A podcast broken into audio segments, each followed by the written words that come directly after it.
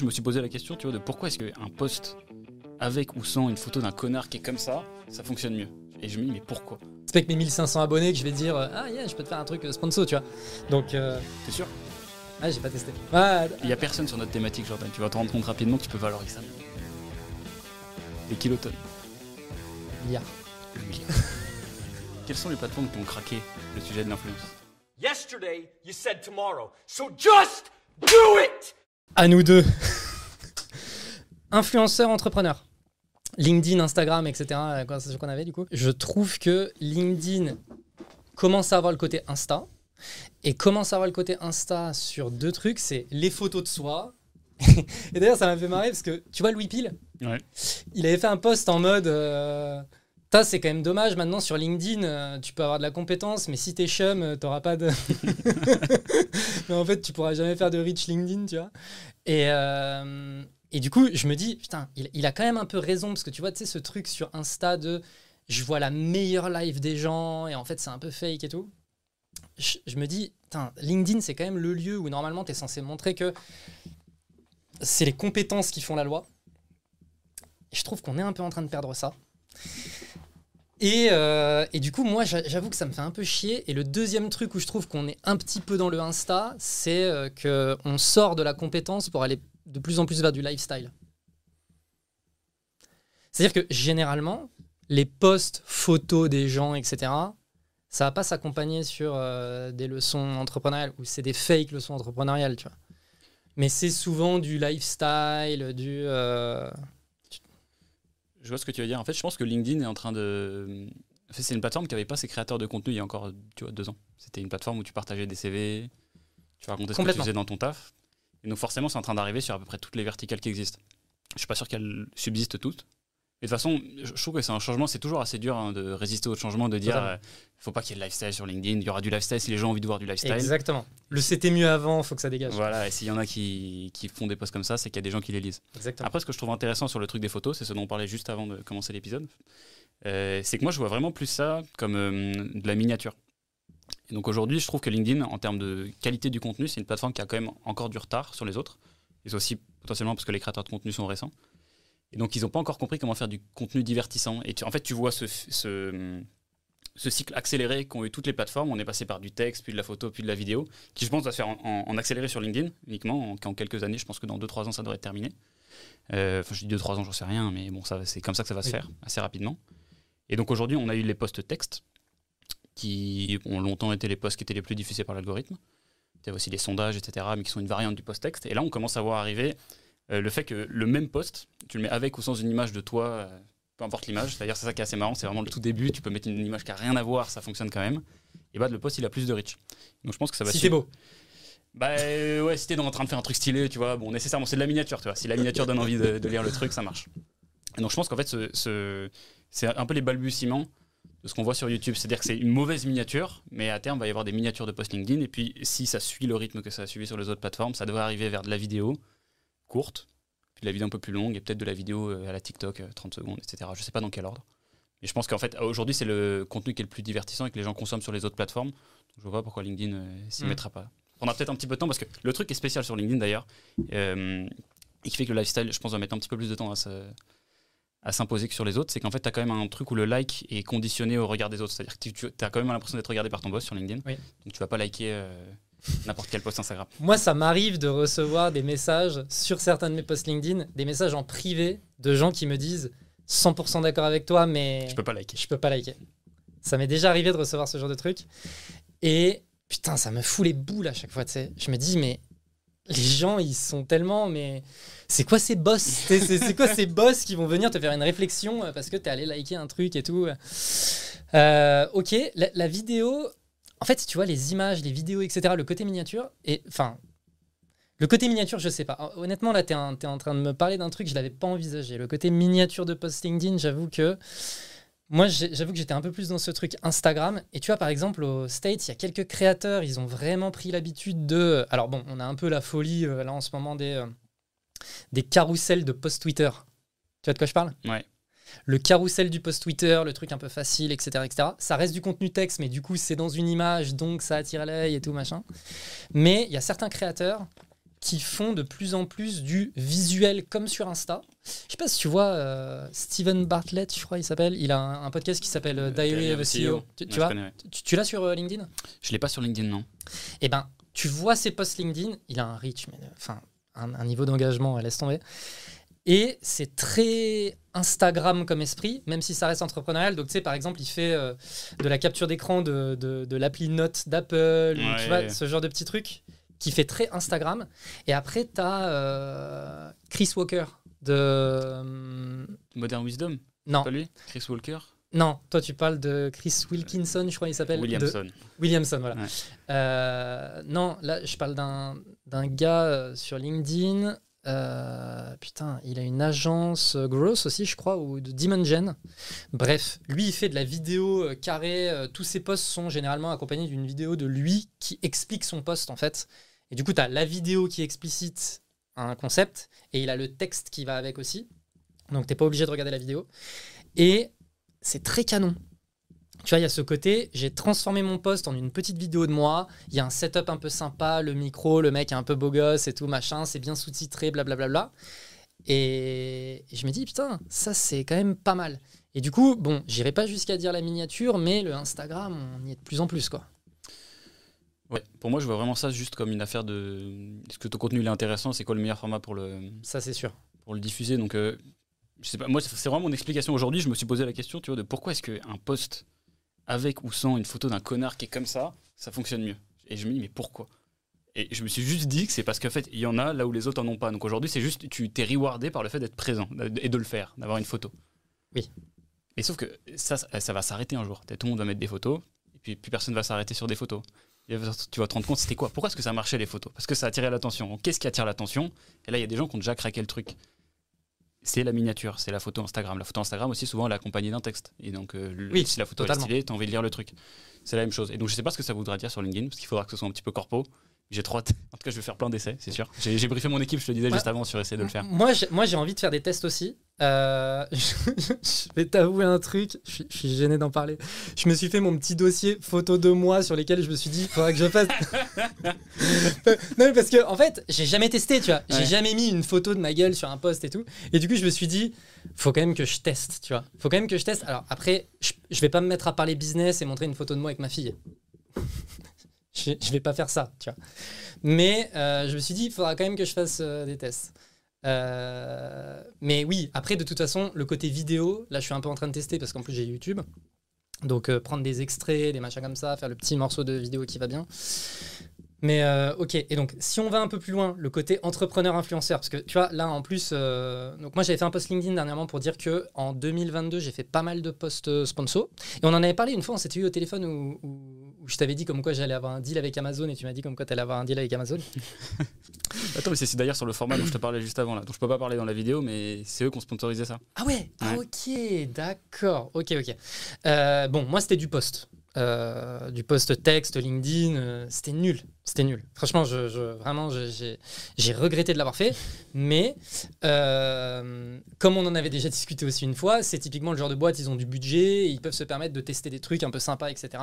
Moi l'année dernière, j'ai gagné, je pas, je pense à peu près, je me souviens plus des chiffres, mais je crois que j'ai gagné à peu près 20 000 euros en post sponsor sur 2022. Mais je suis quand même tombé sur un truc où je me suis dit, j'ai l'impression tous les posts sponsors aujourd'hui sur LinkedIn, en fait, tu vois, le, j'ai l'impression que le post sponsor, il a pas encore. euh, les boîtes ont pas encore craqué le bon format de sponsor sur LinkedIn. Je pense que c'est une affaire de format. Et je vais te prendre le même prisme d'analyse que la question d'avant. Quelles sont les plateformes qui ont craqué le sujet de l'influence? Totalement. Ouais. Oui, oui, mais tu vois, du coup, aujourd'hui, il y a trop une forme de copie. Tu vois, tu sais, c'est genre. Ah bah en fait, euh, sur Instagram, il y a les UGC de Hey, euh, j'ai testé ce produit, c'est génial. Et, en fait, l'UGC de LinkedIn, c'est euh, le post écrit Hey, by the way, tu vois. Mais ça, comme collab influenceur, aujourd'hui, ça marche plus. Enfin, de, faire des trucs. Salut, achète mon code promo, swipe up, t'as même plus swipe up. Moi, ce que je voulais dire par ça, c'est euh, aujourd'hui, une agence d'influence, Instagram, etc., ce qu'ils te vendent, c'est pas que ton produit va être. Enfin, quelqu'un va faire. Un influenceur va faire la pub de ton produit, c'est un concept de campagne. Oui. Et ce qui manque aujourd'hui, je trouve, dans tout- toutes les campagnes qui ont été faites en B2B, parce qu'on en fait beaucoup avec Linker aussi, C'est pour ça que je voulais aborder le sujet. euh, c'est un concept. C'est-à-dire, c'est une idée, c'est quoi l'idée de la campagne? Et pourquoi est-ce que ça va engager les gens? C'est pas juste, oh, regardez, j'ai fait tel truc, euh, je je suis sponsorisé par telle marque, euh, tiens mon code promo, conversion. Non, tu veux, je sais pas, faire un truc avec Amazon, un concours, je sais pas, ils m'ont filé 200 balles de, de cadeaux, je me, file en train, je me filme en train de les, de les utiliser. Tu peux pas juste être en mode commercial, sinon ça va pas marcher. Ça marche déjà pas sur les autres plateformes. Il n'y a pas de raison que ça fonctionne sur LinkedIn. Donne-moi un exemple de concept, parce que, en fait, tu vois, euh, enfin, ou de campagne. Je peux, je peux t'en donner un. Vas-y. Euh, on a fait une. Ben, D'ailleurs, la plus grosse campagne euh, LinkedIn, c'est Ok, ouais. Don de Chaleur. Ouais. Don de Chaleur, c'est une boîte qui te permet du coup de faire des économies de- d'énergie, enfin qui encourage les gens à faire des économies d'énergie de façon un peu gamifiée. Et donc après de donner l'argent qui était économisé, une partie à des assos, etc. Et donc ils sont venus nous voir avec une, une problématique, c'est qu'ils voulaient toucher LinkedIn. Donc avec Linker, ce qu'on leur a fait, c'est qu'on a fait le concept, on a éteint LinkedIn pour éteindre l'économie d'énergie, etc. Donc on a activé, je crois, c'est le plus grand nombre d'influenceurs jamais activés sur LinkedIn le même jour, à la même heure. On leur a tous filé un visuel noir. On leur a fait partager leur expérience, enfin un truc sur don de chaleur, etc. Là déjà, tu as un concept, c'est mémorable. C'est tout con. C'est beaucoup mieux que Ah, salut, je, me suis inscrit à don de chaleur, viens t'inscrire. Là, tu as, plein de personnes qui font un effet euh, remarquable. C'est-à-dire que les gens s'en souviennent aujourd'hui. T'en parles à beaucoup de gens de LinkedIn, ils s'en rappellent. Et ce qui est assez dur, tu vois, de passer le seuil de mémorisation sur un truc comme ça. Et ça, c'est un peu les balbutiements, tu vois, c'est les premiers essais. Franchement, c'est la deux ou troisième campagne qu'on ait faite sur LinkedIn. Et je pense qu'après, tu vois, on est déjà en train de réfléchir à des concepts plus engageants pour la communauté, etc. Ça va suivre un petit peu la dynamique qui a suivi Instagram. Tu vois, j'avais un pote, qui enfin j'ai toujours, toujours un pote, qui a une agence, qui a une agence d'influence Instagram, et qui me disait sur un pitch influence, si tu as 10 agences, tu en as 7 qui vont te pondre une liste d'influenceurs pour euh, advertiser ta marque. Tu en as deux qui vont te pondre un concept un peu sympa, et tu en as une seule qui va te pondre un concept qui engage la communauté. C'est-à-dire qui va trouver une idée qui donne envie aux gens de commenter, et pas juste ah c'est marrant, tel influenceur fait tel truc. Tu vois, on est en train de préparer des choses, on accompagne une marque qui s'appelle Abi, sur de, sur- qui fait de la comptabilité pour les, enfin de la gestion de, Je, de je compte, vois tu comptable pour les free. Et euh, on va faire, il y a plein, mais après je peux pas directement en parler, je me rends compte, je me suis engagé sur une voie, on l'a pas encore fait la campagne, mais il va y avoir des concepts euh, assez sympas et un peu originaux. Ok. Euh, Bon, j'ai hâte de voir du coup, parce que j'avoue que euh, l'exemple que tu m'as donné, pour moi, il est pas assez. hum, Il prend pas assez la tangente par rapport à, des, idées très logiques que j'aurais en tête, tu vois. Euh, tu vois, bon, moi du coup qui ai fait du post-sponsor, à aucun moment la marque, euh, je sais pas, tu vois, j'ai fait une, fait une campagne pour Penny Lane, super produit que j'ai déjà utilisé, etc., etc. Je les ai au téléphone, ils m'ont parlé de toi il y a pas longtemps aussi. C'est vrai Ouais. Ok. Et, euh, et en fait, tu vois, typiquement, euh, moi, je, le, je me suis dit, il faut que j'aborde le sujet de manière originale et pas simplement Hey Penny Lane, tu vois. Euh, et du coup, j'ai parlé de galères qu'on avait eues sur du retard de paiement client, etc., etc. Et du coup, je raconte une histoire autour de ça. J'avais deux postes, donc ça me permet de créer du lien, etc. Mais c'est de mon initiative. C'est de mon initiative de par ma ligne édito. C'est-à-dire que moi, j'ai une ligne édito sur laquelle je me dis, je veux quand même apporter de la valeur à des entrepreneurs, etc. Et donc, je vais moi-même créer ce truc-là. Et donc, moi, là où je me dis qu'il y a une galère, c'est que c'est quand on t'impose une campagne qui est pas particulièrement, tu vois, qui, qui, qui a pas tout à fait de lien avec euh, ta ligne édito. Tu vois, je me dis, le, à quel moment, en fait, le concept, moi, enfin, moi, si tu me parles d'un concept et que je vais considérer que c'est pas tout à fait dans ma ligne édito, je vois pas trop l'intérêt, etc. J'ai pas le sentiment que ça va apporter une valeur particulière à mon audience. Tu vois, c'est là où ça va grincer les dents. Et donc, moi, en 2023, je me suis dit, il faut que j'arrête. Euh, pour le moment. Enfin, tu vois, je suis complètement ouvert au fait de me dire, euh, dans quelques temps, je referai des posts. Mais quand j'aurai le sentiment que, ah, ça y est, tu vois, on a un peu craqué le truc et là, il y a des trucs cool à faire. Là, il y a des trucs, euh, il y a des trucs sympas. Je, je trouve que tu vois, c'est typiquement le genre, ce que tu décris, c'est le genre de problématique business qui nécessite la présence d'une agence. Euh, entre le- l'influenceur, donc toi, et euh, mon Penny Lane, etc. Totalement. t'avais une agence entre les deux? Dans le cadre de Penny Lane, ouais. Et elle t'a pas proposé un concept, un truc. euh, T'étais tout seul à partager ou il y avait d'autres influenceurs qui étaient activés Je crois qu'il y en avait d'autres, mais il n'y a pas eu un vrai concept. C'est-à-dire que, tu vois, moi, le brief que j'ai eu, c'est voilà ce que c'est Penny Lane, voilà les avantages euh, par rapport à la concurrence, voilà des angles d'attaque qui semblent être intéressants pour, euh, pour Penny Lane. Je sais plus exactement euh, ce Bah, qu'il y avait d'autre. Fais ta sauce. Et, et après, mais, mais moi, dans un sens, ça m'allait parce que c'est, bah, en fait, si on fait appel à toi, c'est parce qu'on aime ta ligne édito et on pense que tu seras capable de trouver un truc sympa à dire par rapport à ce produit. Et, pour moi, c'est là où c'est intéressant justement d'avoir une agence. Tu vois, ce qu'on fait avec Linker, c'est qu'on on a des talents en, en exclu, tu vois. On appelle ça des talents. mais c'est des influenceurs B2B, c'est-à-dire ces gens qui sont signés chez nous, on sait de quoi ils parlent, du coup on compare ça avec ce que veut la marque, et ça nous permet de proposer des concepts, tu vois, qu'on a, sur lesquels je ne peux, pas encore parler parce qu'on n'a pas encore lancé les trucs, Pas de souci. mais il faut que tu trouves un truc qui à la fois va rassembler plusieurs influenceurs, mais qui va être authentique dans chacune de leurs lignes édito. Euh, et c'est ça, c'est là, pour moi, où la, la présence d'une agence est importante. Parce qu'elle va te travailler ce concept, que toi, tu peux pas déterminer parce que tu sais pas les autres influenceurs qui sont activés. La marque a beaucoup de mal parce qu'elle connaît pas bien LinkedIn. Et c'est là que, pour moi, va se diriger enfin, l'influence LinkedIn. Et je, je, sors pas ça de mon cul, hein, c'est juste parce que sûr. je prends ce, que, ce qui a fonctionné sur les autres plateformes.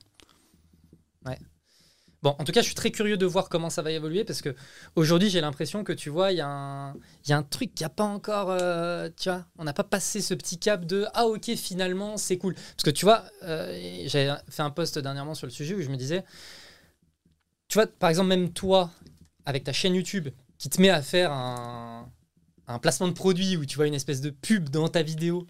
Euh, hey, top, top, top, skip pas la pub et tout, tu vois.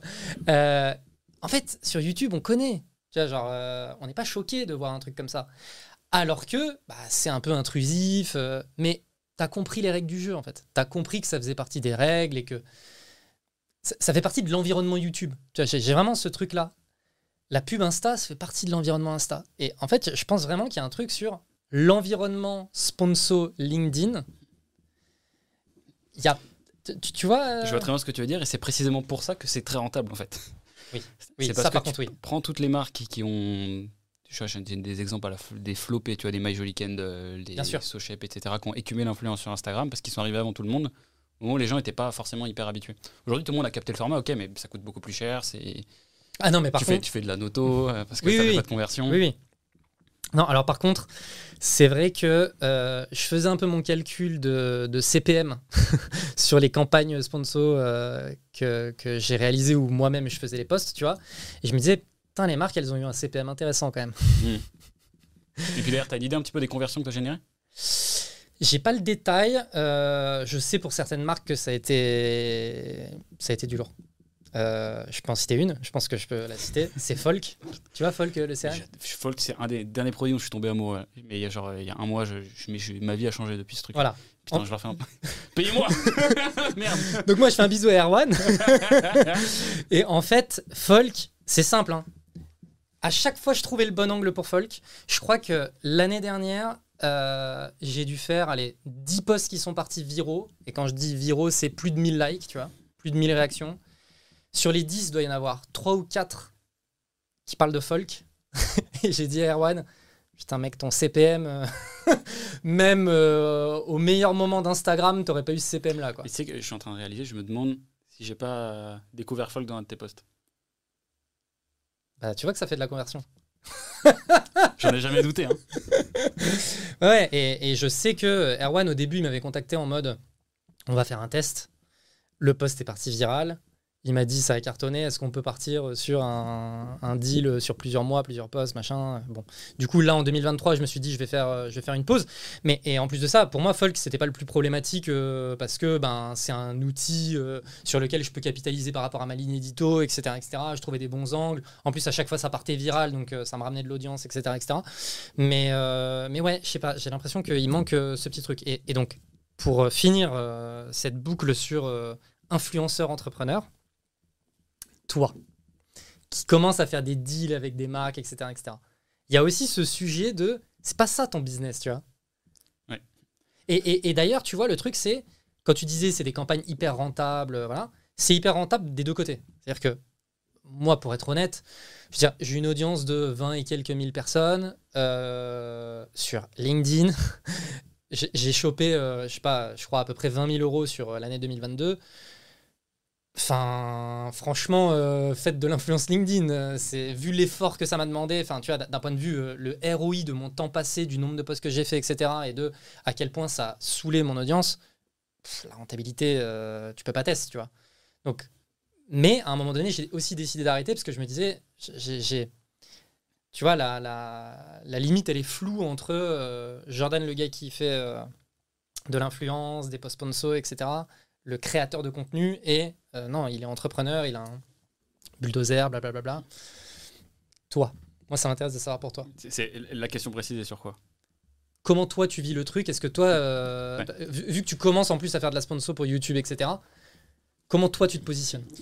Euh, alors, le point le plus important, tu l'as rappelé, c'est que c'est pas mon business model principal. Il faut toujours s'en rappeler. Ça veut dire qu'à choisir entre euh, produire un bon contenu et produire un contenu moyen mais sponsorisé, je vais toujours choisir le bon contenu. Ouais. Même s'il n'est pas sponsorisé. Mais hum, donc ça veut dire que d'abord, ce que je vais chercher à faire, c'est prendre les contenus que j'ai déjà produits et voir qui peut être intéressant de les sponsoriser. C'est ce que je suis en train de faire, tu vois, sur les boutiques commerce, sur Enlève tes chaussures, etc. On n'a pas encore trouvé les gens avec lesquels on allait faire. Mais on commence par ça. Et si jamais j'en viens à faire un contenu dédié pour quelqu'un, je pense principalement sur YouTube, il faut que ce soit très rentable. Parce qu'en fait, moi, ma vision avec tout ça, parce que l'argent des sponsoring ne va pas sur euh, mon compte perso, il va sur le compte Kodak, c'est que ça me permet, en tant qu'agence, d'avoir un coût d'acquisition négatif. Et ça, c'est de la balle. Ça veut dire que si je me... En fait, je peux me faire payer pour faire mes contenus, qui est aujourd'hui mon principal levier d'acquisition, donc ma dépense marketing, qui me coûte, euh, tu vois, mon équipe contenu, ça me coûte euh, entre 15 et 18 000 par mois, je crois que ça fait 18 000 là, tout chargé. Bah, ce truc-là, si je peux me le faire rembourser, tu vois, en deux partenariats, c'est remboursé. Quoi. Donc ça fait que je, je suis à zéro. Après, j'ai mes sales à payer, etc. Et donc je le vois vraiment comme un mode, euh, la business unit contenu chez moi, je dois la faire grossir le plus haut possible pour en fait créer de l'EBITDA sur ma marque. C'est dans ce cadre-là que j'accepte ou pas des partenariats. Et donc moi, le truc que je fais, c'est que comme c'est pas mon business model principal, c'est pas mal aussi, parce que ça me permet de négocier les tarots que je veux, parce que sinon, bah, je le fais pas. Je, je- je m'en fous, j'ai pas besoin de ça pour gagner ma croûte. Euh, et donc, ce que j'ai fait là, c'est que, par exemple pour euh, les derniers euh, partenaires, c'est que j'ai pris, je sais pas, les 30 services que j'utilisais. Donc dedans, tu vois, a- j'ai même pas contacté Folk d'ailleurs, putain, mais c'est parce que je suis utilisateur depuis trop récent. Mais genre, il y avait Penny Lane, il y avait Payfit qui a sponsorisé un Rototel Minion là qui va sortir euh, ce soir. Ok. Euh, Énorme. Et donc je suis allé chercher les produits que j'utilisais, j'aurais dit est-ce que ça vous intéresse d'être présent dedans? Et on a trouvé des trucs. Et ce qui est pas mal, c'est que moi je peux faire des trucs en multicanal vu que j'ai TikTok, euh, LinkedIn et tout, donc je peux Oui. faire des packages euh, qui sont assez sympas. Et donc je vois ça comme un outil euh, de rentabilisation de mon, de mon réacteur d'acquisition, Ouais. qui est mon réacteur contenu. C'est tout. Pas un- une façon de m'enrichir personnellement. Je sais pas si ça répond à ta question. Pas tout à fait. Je- Continue je- donc. je, je comprends, je comprends la logique qu'il y a derrière, la logique business qu'il y a derrière. Mais en fait, moi, ma question, elle porte plutôt sur euh, le, le fait que ton message. En fait, ce qui attire ton lead, c'est un message particulier, tu vois. Ce qui va venir attirer des leads pour euh, Kudak, c'est c'est un message particulier, particulier c'est une compétence particulière que tu as. Et en fait, ce, messa- ce, ce- ce message, il est brouillé par la présence d'une marque qui est venue te sponsoriser. est-ce que tu, tu trouves que 100% des partenariats brouillent le message? Non, mais c'est aussi l'objet de la question. C'est aussi Bah, je l'objet peux te répondre assez- de façon assez sûre que je n'accepterai jamais un partenariat qui brouille mon message. Et puis je pense pas qu'un salut, cette vidéo est sponsorisée par Payfit que j'utilise euh, à telle et telle égard, de telle façon, euh, 30 secondes au début de la vidéo. Ouais. Derrière, enfin, la- le, le bénéfice pour moi en termes de, de rentrée d'argent pour Kudak est bien supérieur au potentiel 5% des gens qui vont. je Mm. pas, S'il y a des gens vraiment qui se barrent quand ils voient un, un sponsoring, non, t'avances la vidéo, tu passes. euh, Parce que là, tu, tu penses YouTube. Je pense YouTube. Mais ouais, moi je pense pas. J'ai pas fait beaucoup de sponsoring LinkedIn. Enfin, qui, qui sont pas des relais, parce que moi, j'ai du coup, dans mes packages d'influenceurs qui datent d'il y a absolument une semaine. Donc, euh, donc c'est vraiment un truc très installé, tu vois, chez nous. Il y a genre un relais sur LinkedIn, de, une façon plus ou moins de dire ce que j'ai raconté dans la vidéo YouTube. Ouais. Ok. Donc là, ça va très bien dans, la, dans le relais simplement de la vidéo YouTube que je fais dans tous les cas. Et je dis en plus, cette vidéo est sponsorisée par tel truc. Mais c'est vrai que LinkedIn, c'est un autre sujet que j'ai pas encore trop écumé. Ouais, tu vois, moi, naturellement, je me pose des questions pour. euh, tu vois, c'est aussi pour ça que ça m'intéresse ton, ton retour d'expérience, parce que bah, d'un point de vue euh, stratégie de contenu, etc., tu es bien plus avancé que moi. Mais aujourd'hui, moi, mon audience principale, elle est sur LinkedIn. Donc, moi, c'est vrai que généralement, aujourd'hui, quand je pense partenariat avec des marques, pour mon cas personnel, je pense LinkedIn, parce que Mm. c'est mon plus gros levier. Aujourd'hui, sur YouTube, enfin, je veux dire, c'est pas avec mes 1500 abonnés que je vais dire, euh, ah, yeah, je peux te faire un truc euh, sponsor, tu vois. Donc, euh, T'es sûr? ah, j'ai pas testé. Ouais, Il y a personne sur notre thématique, Jordan. Tu vas te rendre compte rapidement que tu peux valoriser ça, mais. Des kilotonnes. le milliard. Le milliard. Non mais ouais, c'est vrai que j'ai pas, j'ai pas testé. Faudrait que je vois, faudrait que je vois. Mais bon, vu l'audience que tu as sur euh, YouTube, ça me paraît déjà beaucoup plus logique que toi de ton côté tu puisses commencer à sponsoriser des trucs. Enfin bref. Je propose qu'on ferme la parenthèse influenceur entrepreneur.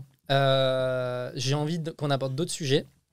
Euh, avant de faire l'épisode, on, on était en train de discuter des, erreurs un peu naïves euh, qu'on faisait euh, en tant qu'entrepreneur et notamment les erreurs qu'on appelle naïves parce que tout le monde te dit que tu vas faire cette erreur et puis tu tombes quand même en plein dedans. Moi, ça m'intéresse de savoir par rapport à hum, ta, carrière entrepreneuriale, est-ce que tu es capable de donner un peu des grandes étapes qui sont un peu des grands moments d'apprentissage où tu as eu le sentiment que, putain, j'ai cru ce truc-là pendant six mois, et en fait, là, je viens d'avoir le déclic, c'est pas comme ça que ça se passe, et en fait, hop, tu es rentré dans une nouvelle phase. Si tu devais un peu catégoriser des phases par lesquelles tu es passé, Euh, ouais, alors je, pense que. C'est certainement un raisonnement a posteriori, mais j'ai l'impression que beaucoup des, des phases de mes apprentissages chez Kudak suivent un peu enfin, genre le, le funnel art, tu vois. C'est Simplement de, de croire que c'était la première lettre qui t'apportait de la croissance, puis ensuite découvrir qu'il y avait une lettre derrière, puis une autre, puis une autre, puis une autre, alors tu connaissais très bien le framework depuis le démarrage. Ouais. Donc, suis- euh, déjà là, je suis d'accord avec toi. Enfin, déjà là, je suis tellement d'accord. donc tout le monde te dit une agence, euh, c'est basé sur de la rétention, etc. Je le savais depuis le démarrage, et au démarrage, il faut trouver les premiers clients. Donc nous, ce qui a été rapide avec Kodak, c'est qu'on a rapidement craqué l'acquisition, sur LinkedIn principalement, Ouais. en contenu, etc. Et donc on s'est dit, on avait une telle croissance avec ce truc-là que les concurrents n'avaient pas, on s'est dit c'est bon, on est les rois du pétrole. Donc nécessairement, après on s'est rendu compte euh, bah, que les gens restaient pas, qu'on n'attirait pas que les bonnes personnes, donc des petites marques, ou alors des marques qui n'étaient pas forcément de notre cœur de métier qu'on connaissait pas à l'époque, tu vois, on savait pas qu'on était expert en e-commerce et startup B2C, ça, ce truc, on n'était pas au courant, donc on a pris plein d'autres personnes avant de s'en rendre compte. Et donc là on est passé Tout le monde passe par là. voilà. Et c'est obligé. Et je, et je peux le dire à toutes les personnes qui vont regarder cette vidéo, vous allez, vous allez essayer de vous dire euh, non, non, tranquille, il faut que j'aille doucement, rétention, etc. Vous allez quand même faire Hmm. tomber dedans parce que c'est tout. Et moi, je le savais, j'ai fait la même erreur avec Bulldozer. Vois. C'est la même chose. C'est normal. Mais faut pas. Moi, je suis en train de me dire limite, c'est une erreur que tout le monde fait. Est-ce qu'il faut vraiment recommander aux gens de pas la faire? Ah non, vraiment pas. Je pense qu'il faut la. bah- limite, faites-la vite, tu vois. Puis en fait, tu as, une logique, euh, tu, tu peux pas empêcher quelque chose qui est une logique purement business de faut quand même faire rentrer du cash. Ouais. Et donc au début, bah, tu prends ce qu'il y a à prendre. Et au fur et à mesure, quand tu vois que bah, tu plus du tout dans une logique de cash ou que tu plus dans l'insécurité, parce qu'il y a quand même ce sujet-là de je suis plus dans l'insécurité de j'ai besoin de valider le fait que j'allais être en mesure d'acquérir des clients. Une fois que tu passes un peu ce stade de l'insécurité, du coup, tu commences à te dire non mais attends, dans quoi est-ce que je suis vraiment bon? Où est-ce que mes clients ils kiffent vraiment? Qu'est-ce que moi je prends plaisir à faire, etc. Et c'est là où en fait tu te mets à. C'est ça. Et qu'est-ce que je sais pas faire surtout. Oui. Donc, euh, donc première partie acquisition. Sur la partie activation, bon, moi c'est ce que j'assimile plus ou moins à avoir un bon produit. C'est le aha moment, c'est ça qu'ils Ouais, disent. euh, Totalement. bah, c'est là où on s'est rendu compte qu'en fait, il suffisait pas de. Enfin, déjà, tu, tu peux avoir un. Ça veut pas dire avoir un bon, la même chose, avoir un bon produit quand tu es tout seul, quand tu es deux, que quand tu es 10 personnes. Après, tu dois apporter de la cohérence à tous les clients que tu sers, et donc tu te rends compte qu'en fait, tu arrivé très bien sur cette seconde partie au début, et quand tu grossis, bah, tu as une personne qui est moins bonne et qui fait pas la même, même chose que telle autre personne, donc tu as deux clients qui sont censés recevoir le même service, un qui est content et un qui est pas content. Et pourtant, ils font plus ou moins la même chose. Donc tu dois euh, corriger évidemment tous ces trucs-là, te demander c'est quoi, quoi le truc qu'ils n'ont pas bien fait, parce que ça a merdé, donc plus ou moins commencer à standardiser ton service. C'est là où la notion de process arrive souvent. J'ai mis beaucoup de temps à me mettre dedans parce que je déteste ça. Ah ouais, t'aimes pas? Ah, Je déteste. C'est infernal. Heureusement, j'ai un cofondateur qui s'appelle Paul, que j'embrasse, qui est très bon là-dessus. Je suis très content de l'avoir trouvé. Donc ça, c'est le second, le A. Ensuite vient au R. Le premier, c'est rétention, Ouais. me semble-t-il. Alors là, ouais, putain, rétention, c'est là où tu te rends compte, putain, que c'est une affaire de... C'est une, un truc contre-intuitif de se rendre compte que c'est pas la qualité d'un service qui fait la rétention. À deux services égaux, t'en as un qui a des, des- parfois x2 la, la rétention, mais il n'est pas deux fois meilleur. Et tu te rends compte, et tu commences à découvrir ce que ça veut dire que de garder un client. Et donc c'est très rare euh, de continuer à bosser longtemps avec quelqu'un pour lequel tu n'as pas d'affect. Ça ne veut pas dire qu'il y a de l'affect dans toutes les relations, mais tu dois plus ou moins trouver une façon dans ton service de créer de l'affect avec quelqu'un, donc de lead to personnel. Donc nous c'est un truc qu'on a standardisé, enfin du moins qui est un focus qu'on qu'on recommande, parce qu'évidemment c'est difficilement standardisable ce truc-là. Ah, J'allais te dire, Mais comment est-ce que tu fais une chose non, mais pareille par exemple, on fait des trucs, on n'hésite pas à changer des performance managers, donc c'est le don qu'on donne euh, aux gens, si jamais ils s'entendent pas avec les personnes avec Oui. lesquelles ils bossent. C'est un truc qu'on fait beaucoup plus vite maintenant, parce qu'on s'est rendu compte que c'était un facteur de churn à terme euh, important. Donc on, note, on note autant la performance que tu apportes que les tutos personnels que tu crées avec le client, parce que nous, ce qui nous intéresse, c'est de le garder 1, 2, 3, 4 ans. Et on sait qu'il va finir par se barrer s'il n'y en a pas. Parce qu'il va trouver quelqu'un qui va lui enfiler à côté sinon. je, je peux te donner une anecdote pile, pile sur ce moment. Vas-y. Parce que je, je- je sais que tu t'entends très bien avec Damien. Bon. hein. Ah, Et euh, Damien, c'est c'est le meilleur exemple pour illustrer cette. euh, je sais pas ce que tu vas dire, mais Damien, c'est vraiment. euh, tu vois, donc là, là en fait, j'étais déjà en train de sourire parce que je savais que tu allais comprendre. Et donc, en fait, euh, donc, euh, Damien, salut. Damien, salut. Donc, Damien était client de Germinal. Ouais. Et, et c'était moi au début le performance manager. Et je m'entendais trop bien avec Damien. on s'entendait trop bien. Et franchement, super relation, on, a, on bossait super bien ensemble, etc. Et euh, on se vannait un peu et tout, tu vois. Vraiment super relation, quoi, tu vois. Et, euh, et puis après, moi, je suis passé, euh, j'ai changé de poste. Chez Germinal, je suis passé CMO. Et donc, il a changé de performance manager. et là, ça allait plus. Et ça allait plus une fois, et ça allait pas deux fois. Et puis après, il est parti. C'est à ce moment-là où il est arrivé chez nous. hein, donc, Exactement. Et donc, en fait, le truc, c'est que moi, il m'écrivait. Il me disait, Jordan, tu fais chier. Tu fais chier, pourquoi t'as pris ce putain de poste de CMO, tu vois et, euh, et donc, oui, en fait, c'est vraiment un truc de fou comme euh, le, le côté euh, interpersonnel, il est. la relation, elle est, elle est hyper importante, quoi. bah, c'est ouf. Et tu vois, si Damien est avec nous maintenant, ça, fait bah, bientôt deux ans. Bah, c'est que- pile poil suite à Germinal. Oui, c'est parce qu'il a créé un bête deal tout personnel avec Paul, bah, du coup, c'est la personne dont je te parlais avant. Vraiment, et, tu- et c'est- en fait, le truc s'est poursuivi. C'est c'est naturellement, tu vois, bah, c'est la première personne avec laquelle on a enregistré un épisode dans les chaussures, Damien. Je suis investisseur dans sa boîte maintenant aussi. Ouais. Euh, c'est des trucs qui se font naturellement. Et je ne l'ai pas écrit sur un papier, tu dois devenir investisseur. Et, et c'est en fait, c'est pour ça que c'est très dur. Tu sais que tu en as besoin, mais tu sais que c'est c'est un truc, plus tu essaies de le forcer, moins tu vas réussir à en faire. Complètement. Donc tu peux juste prendre acte d'une situation, de telle personne s'entend bien avec telle personne, bon bah écoute, ça marche pas, j'essaie de changer, etc. Et, et tu fais de ton mieux pour essayer d'avoir un truc un peu cohérent. On en était au troisième R, au R. Il en reste deux, il reste Référol. referral. Alors, euh, ça c'est le truc qui a buté euh, mon mythe de tu peux construire une boîte avec LinkedIn. Uniquement avec LinkedIn. Parce que c'est des calculs très simples. C'est que ça te prend un certain effort de d'écrire un post et donc de trouver à terme un client avec LinkedIn. Euh, tandis que ça te prend beaucoup moins d'effort d'avoir un client qui va lui-même parler de toi à quelqu'un. Et donc en fait, ça reste exponentiel, faire du contenu. C'est-à-dire que le post que j'écris aujourd'hui et le post que j'écris dans un an me prendra le même temps, mais il va potentiellement toucher 2, 3, 4 fois les personnes dans, dans un an. Et par contre, le, le referral, c'est-à-dire que si tu as 10% de tes clients qui parlent à une personne chaque mois, chaque fois que ton portefeuille grossit, tu te fais une force de vente que tu n'as pas besoin de payer supplémentaire. Tu donnes des, des incentives. Et là, j'ai compris qu'en fait, les meilleures boîtes, c'est celles qui ont du bouche-oreille, parce que tu ne peux pas avoir de bouche-oreille si ton service est de la merde. Oui. On se rendait compte, nous, la première année, on n'avait quasiment pas de bouche-oreille.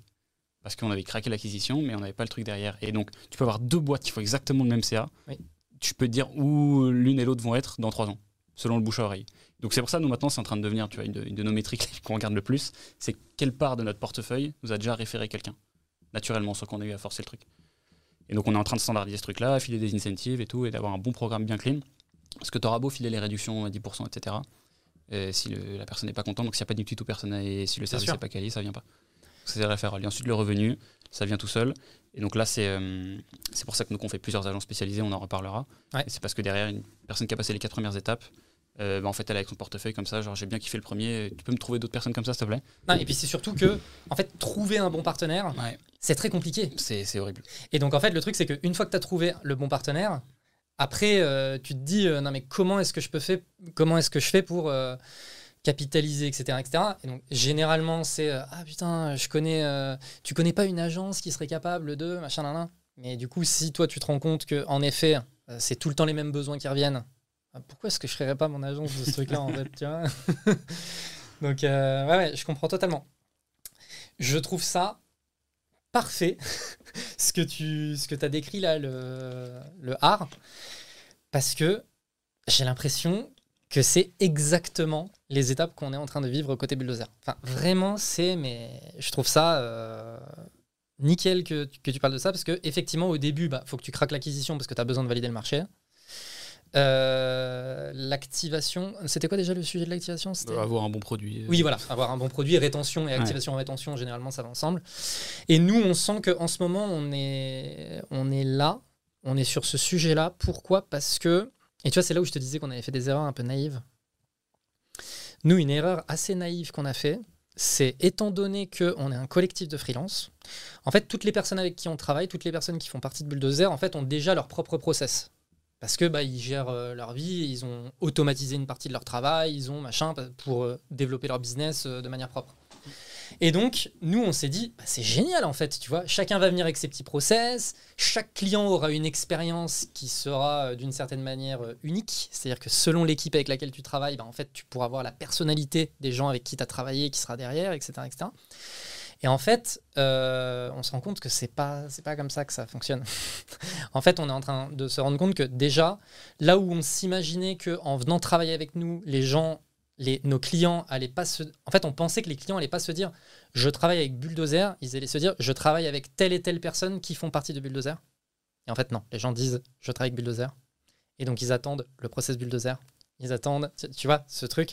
Et je pense que c'est parce que c'est aujourd'hui l'alternative au modèle des agences. Et que bah, les agences, il y a les process et les machins. Et quand tu te dis, euh, je, je travaille Kudak, tu vois. Et donc, étant donné qu'en fait, c'est l'alternative parfaite à ce modèle d'agence, bah, tu peux quand même, tu es quand même obligé de te dire, bah, j'achète la Presta Bulldozer, le, process Bulldozer, euh, etc., etc. Même si à la fin, les gens euh, font pas partie de la team. Et du coup, nous, là, on est pile poil dans cette étape de, OK, c'est quoi le process Bulldozer? Et donc, là où c'est plutôt cool, c'est que vu que plein de gens ont des process euh, un peu propres, bah, par contre, on peut se dire, OK, le client, il a adoré ce process-là, que t'as toi. tu veux bien euh, nous expliquer On voit comment on peut l'intégrer dans un truc un peu plus global, etc. Tu, tu- Ok. tu vois ce truc-là? Je vois ce truc. Euh, c'est euh, étrangement similaire à ce que fait une agence en fait. C'est- c'est Mais genre- Oui, mais en fait, c'est- c'est c'est exactement c'est pareil. la même chose. ouais. Mais c'est exactement pareil. Mais là où on s'est là où on s'est un peu fait avoir, c'est sur ce truc de en fait le modèle de collectif est complètement tu vois c'est vraiment un truc qui a des particularités vraiment différentes d'une agence. Non, en fait la particularité du modèle de collectif c'est les talents auxquels tu as accès. C'est tout. C'est-à-dire que les gens ils sont freelance. Du coup, si tu as un besoin hyper particulier, je te donne un exemple. L'année dernière, on a bossé pour une appli mobile. Il y avait un besoin euh, de CRM mobile. Tu vois, très précis. Bon, dans Bulldozer, il y a un expert CRM mobile. il a travaillé une seule fois, il a fait une seule mission pour Bulldozer. Mais en fait, bah, euh, hey Alex, on a un problème euh, CRM mobile, euh, vas-y, euh, ça te dit, t'interviens sur la mission, etc. etc. Et ça, du coup, bah, quand tu es en modèle agence et que les gens sont salariés, etc., etc., bah, si t'as pas d'expert mobile, euh, tu vois, t'es un peu coincé. Alors que nous, du coup, ça nous donne ce levier de ah tiens, je peux activer cette, euh, expertise hyper rapidement. Euh, mais en fait, c'est ça, la, c'est ça la proposition de valeur en fait. La, la proposition de valeur, c'est celle-là. Et là où eff- effectivement, on pensait qu'il y avait une proposition de valeur supplémentaire et on se dit finalement pas tant que ça. Enfin, peut-être que dans l'opérationnel, dans, la, dans, dans le fait de les créer, du coup, ça rend les choses plus simples. C'est notamment sur ce truc de process de j'achète la prestation euh, bulldozer, j'achète le process bulldozer. Et là où je dis que c'est plus simple, c'est que du coup, bah, ok, euh, Alex, euh, on- le client, il a bien kiffé ce truc-là. hein. Comment on peut le mettre dans un process bulldozer et, Ok. D'accord. Tu me dis si j'ai tort. J'ai l'impression que tu es, en fait, es une agence qui emploie des freelances. Oui, totalement. Bah, on n'a pas de salarié. M- Mais c'est exactement, euh, c'est exactement ça le modèle. Et donc, ça- ce que ça te permet de faire, c'est juste de répondre à plus de besoins qu'une agence spécialiste pourrait. Ouais, de manière beaucoup plus agile en fait. Tu vois, c'est vraiment ce truc de. Je te reprends l'exemple du CRM mobile. hein. Ah putain, il y a une galère CRM mobile. euh, Bah là, dans l'équipe, euh, on a personne. euh. Non mais attends, euh, mets un message dans le Slack. hey Alex, tu veux bien débarquer sur la mission, s'il te plaît? Ok. Tu vois? Et c'est ça en fait la force. Ok. La force pour nous, c'est celle-là. C'est de se dire, en fait, euh, ça nous permet de pouvoir, euh, de, de- de- de pouvoir euh, prendre vraiment des experts, parce qu'en plus, il y a une réalité, c'est qu'aujourd'hui, tu vois, vu que nous, on fait du growth, mais tu vois, toi, tu as exactement le même sujet sur, sur le côté e-commerce. Nous, par exemple, sur nos missions, on va se dire, OK, il va, il va falloir qu'on fasse de l'outbound. Ou il va falloir qu'on fasse des landing pages. Parce qu'il y a un sujet sur les landing pages. Du coup, bah, tu, tu vois, euh, à l'époque de Germinal, je te prends l'exemple de Germinal euh, où on faisait du growth et on était aussi très généraliste au départ. En fait, le fait que les gens soient salariés, et là du coup ça m'intéresse aussi de savoir comment ça se passe euh, chez Kodak, mais bon, vous êtes beaucoup donc vous pouvez, vous- pouvez peut-être plus vous permettre d'être dans un modèle similaire au nôtre. Mais à l'époque de Germinal on n'était pas beaucoup, du coup ça nécessite que tout le monde soit généraliste. Tout le monde doit intervenir sur tout. C'est-à-dire qu'il faut que tu fasses de l'outbound, il faut que tu fasses du Facebook Ads e-commerce, il faut que tu fasses du CRM mobile. Et donc, en fait, le truc, c'est euh, tu as accès à une team de gens, ils ont une mentalité, euh, c'est des grosses brutasses parce que, bah, vas-y, let's go, je vais apprendre et on va faire des trucs. Mais t'as pas accès à l'expert. Euh, et nous, le modèle, du coup, il nous permet de pouvoir nous dire, bah, en fait, euh, il te faut quoi? Il te faut euh, quelqu'un qui fasse des landing pages, quelqu'un qui est bon en outbound, quelqu'un qui est bon machin. Bah, vas-y, je vais te créer euh, ta dream team, tu vois. Je vais te mettre l'expert outbound, je vais te mettre le designer expert landing page, je vais te mettre le machin. Et ils sont tous freelance, mais en fait, bah, c'est leur life, tu vois. Eux, leur business tous les jours, c'est de faire des landing pages et de bande, etc. Donc, tu vois, ça, t'amène cette expertise-là. Parce que je vois comme différence, c'est que toi, tu peux répondre à des besoins plus généralistes. Enfin, à des genres de. En fait, moi, ce que j'ai dû faire, pourquoi j'ai pas ce problème? Parce qu'on est très spécialisé. En fait, moi, si t'es pas un, un e-commerce ou une startup B2C qui a de la place dans sa, dans sa structure de coût pour euh, faire de la pub, donc qui grossit avec de l'ADS, bah, je peux pas t'aider. Et ça rejoint du coup ce qu'on disait tout à l'heure sur le fait qu'au début, tu essayes un peu de faire plein de trucs et puis au fur et à mesure, tu es un peu en train de resserrer et, et de te spécialiser. C'est là où effectivement, ça règle aussi les problèmes RH. Et tu penses pas que. Moi, je suis, je suis toujours très frileux avec le, le fait de répondre à tout. Bah, après, nous, on s'est spécialisé B2B, tu vois. C'est une des raisons pour lesquelles on s'est spécialisé B2B. Mais même dans le B2B, tu as beaucoup de choses. Oui. Je trouve. Mais J'ai le euh, sentiment qu'en e-commerce aussi. bah, Après, il y, a- il y a plein de choses. Moi, je fais pas tout. Tu vois, l'ADS en soi, c'est un truc assez cantonné et qui se. En fait, je réfléchis, tu vois. Je me dis. Parce que tu vois, pour des boîtes B2B, tu- parfois tu fais de l'outbound en call email et parfois tu fais du Facebook Ads. Certainement, même très souvent les deux. Ouais. C'est deux expertises à part. Donc, as besoin de. En fait, moi, j'ai pas. Il y a un truc, c'est que j'ai pas de pluridisciplinarité dans mon équipe. J'ai pas deux personnes qui font deux choses différentes. Ouais, mais tu vois, après, il y a le, dans le B2B, il y a le cas particulier de l'outbound. Ok. Tu vois, parce que tu sais, tu as vraiment ces deux catégories de inbound, outbound. Et en inbound, tu vas aussi beaucoup jouer sur des ads, etc. Des partenariats. Et après, tu as le cas particulier de l'outbound. Ok.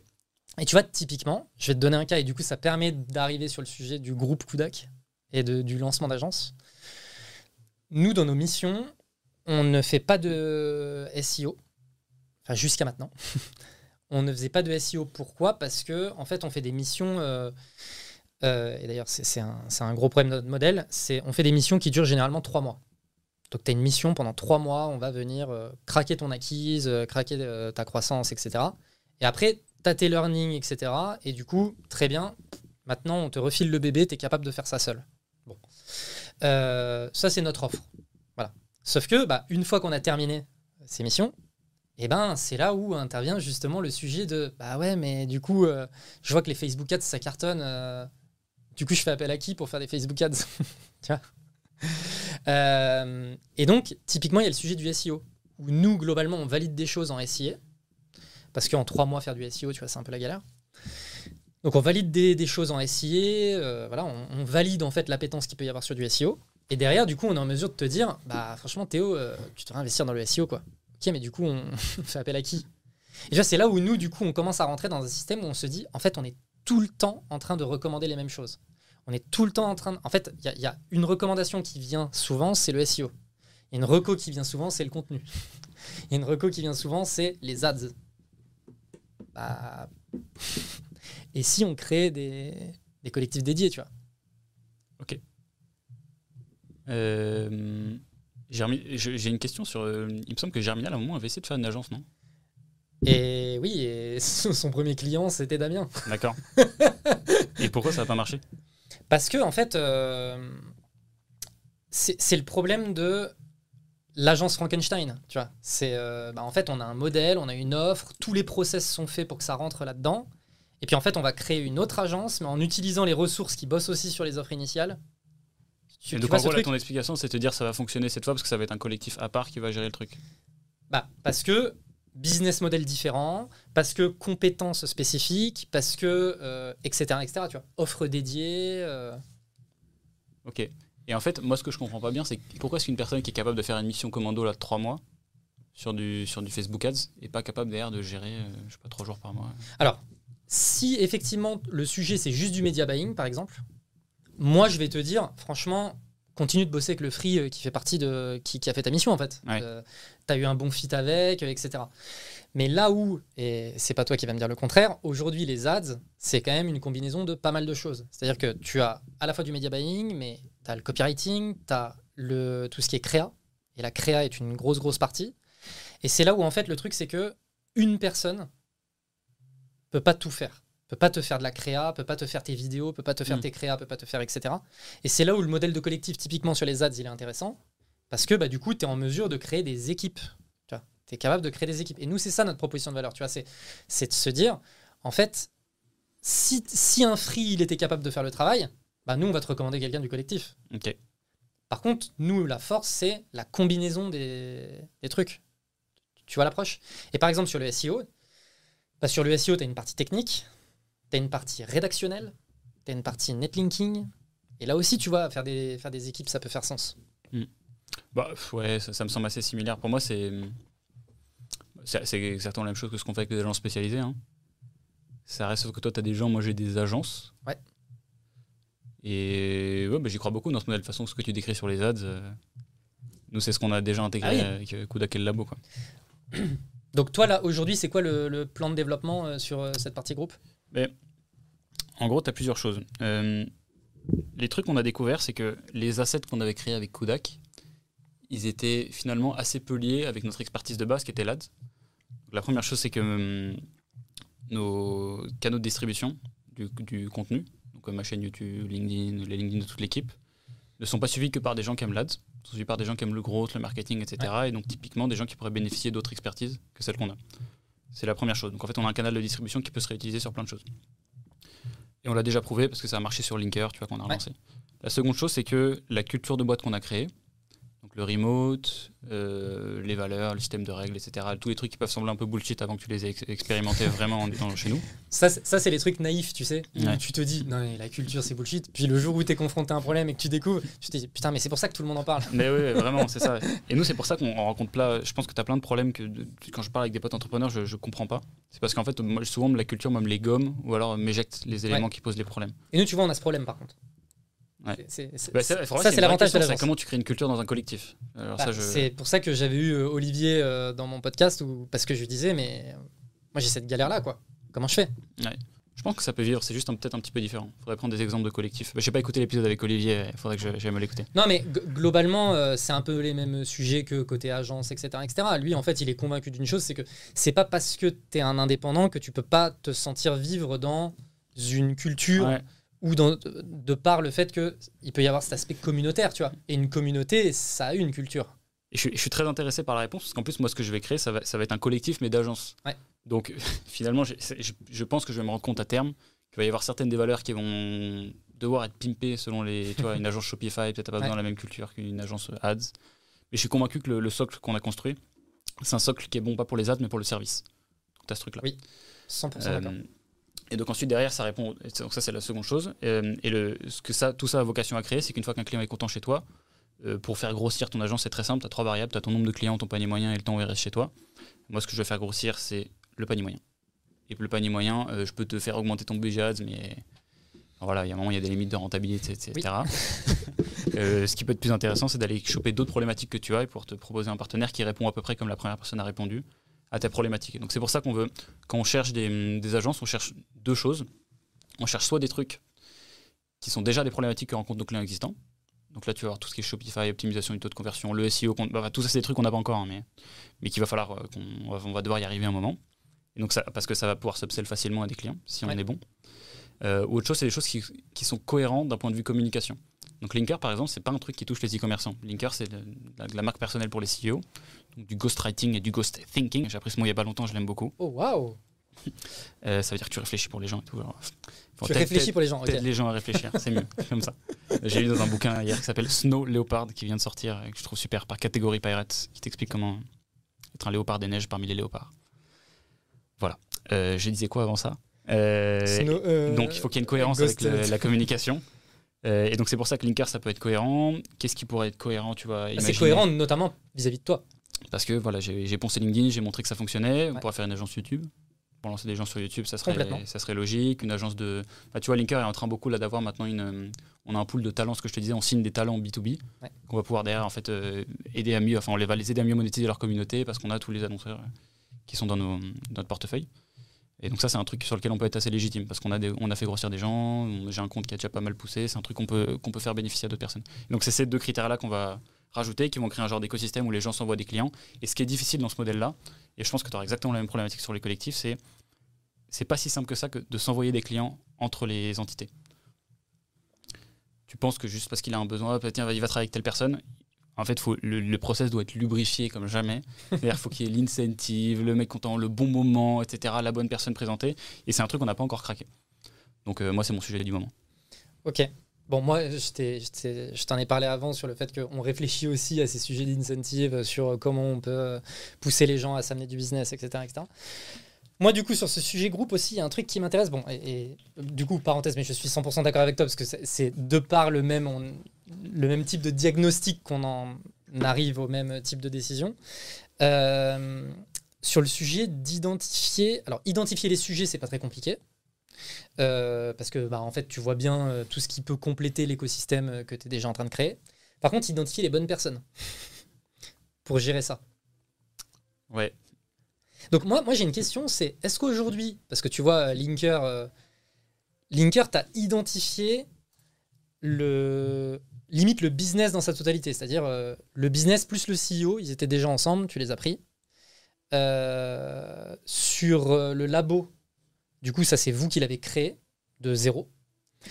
Et du coup, là, aujourd'hui, tu es dans quelle logique? Est-ce que tu te dis, ah tiens, je vais identifier euh, le petit freelance ou le petit CEO qui est tout seul et qui est un peu en train de faire son petit truc dans son coin, et je trouve ça assez intéressant, et du coup, je vais lui dire, hey, euh, salut Euh, Ou alors, est-ce que tu te dis, non, en fait, un peu comme un startup studio, tu as les idées et ensuite tu viens prendre.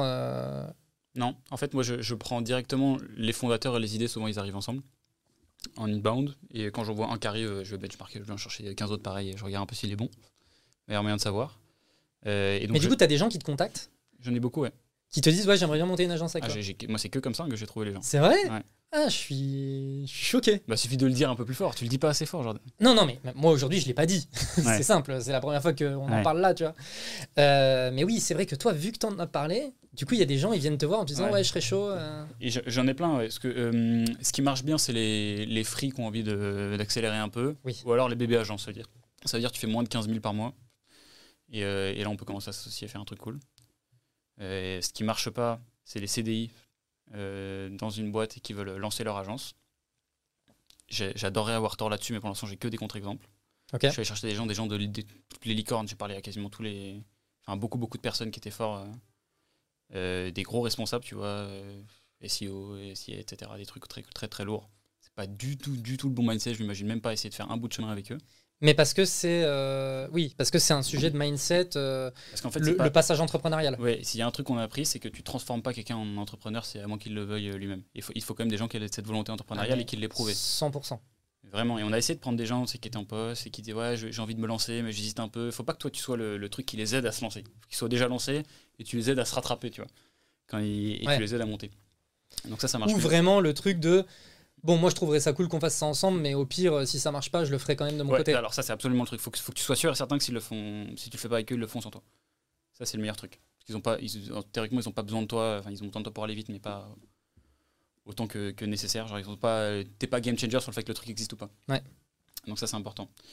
Et donc on trouve ce genre de fondateur. Après, on fait des hum, petites périodes de test qui durent entre 4 et 8 semaines, dans lesquelles on, est, on ne prend zéro part de zéro boîte, etc. On, juste on les pimpe, on voit comment est-ce qu'on leur fait remplir deux trois petits docs qu'on a standardisés sur euh, plus ou moins qu'est-ce que tu veux construire, euh, une idée un petit peu de ton business model. Mais du coup, quand tu dis on teste. euh, On se voit toutes les semaines. On prend les fondateurs, on dit vas-y, tu vois, on fait 8 semaines ensemble. Au pire, tu as gagné du temps. on n'a rien gagné, mais on voit comment est-ce qu'on bosse. Ah oui, mais c'est vraiment en mode atelier de co-création du truc. Mais le truc est déjà créé souvent, en fait. T'as- Tu sais, tu sais à peu près ce qu'ils veulent, il y a un ou deux clients. Ouais. Et on a juste besoin de capter c'est où est-ce qu'il y a besoin de mettre un coup d'accélérateur. Tu vois, en tant que. Ce qu'on a découvert, c'est que notre rôle, Kudak avec tes nouvelles agences, c'est soit tu es l'accélérateur, soit tu es le frein. Tu peux pas être le moteur. Euh, et donc, tu dois savoir où est, son domaine de travail. Et est-ce qu'il va dans la bonne direction S'il va dans la bonne direction, tu as mis l'accélérateur. S'il va pas dans la bonne direction, tu mets le frein et tu le mets dans la bonne direction. Et donc, du coup, sur ces, ces 8 semaines nous permettent de voir un petit peu où est le chantier. Ce qu'on aime bien souvent, c'est les gens qui ont des expertises et qui ont un business model claqué. Ça, c'est le meilleur truc. Parce qu'en Ouais. fait, ce que tu gagnes avec une association, euh, avec Bulldozer, avec Kudak, c'est le jour où tu fais le poste euh, Kudak rachète telle boîte, ta crédibilité, elle monte. 100%. Et donc, tu, peux augmenter tes prix directement. 100%.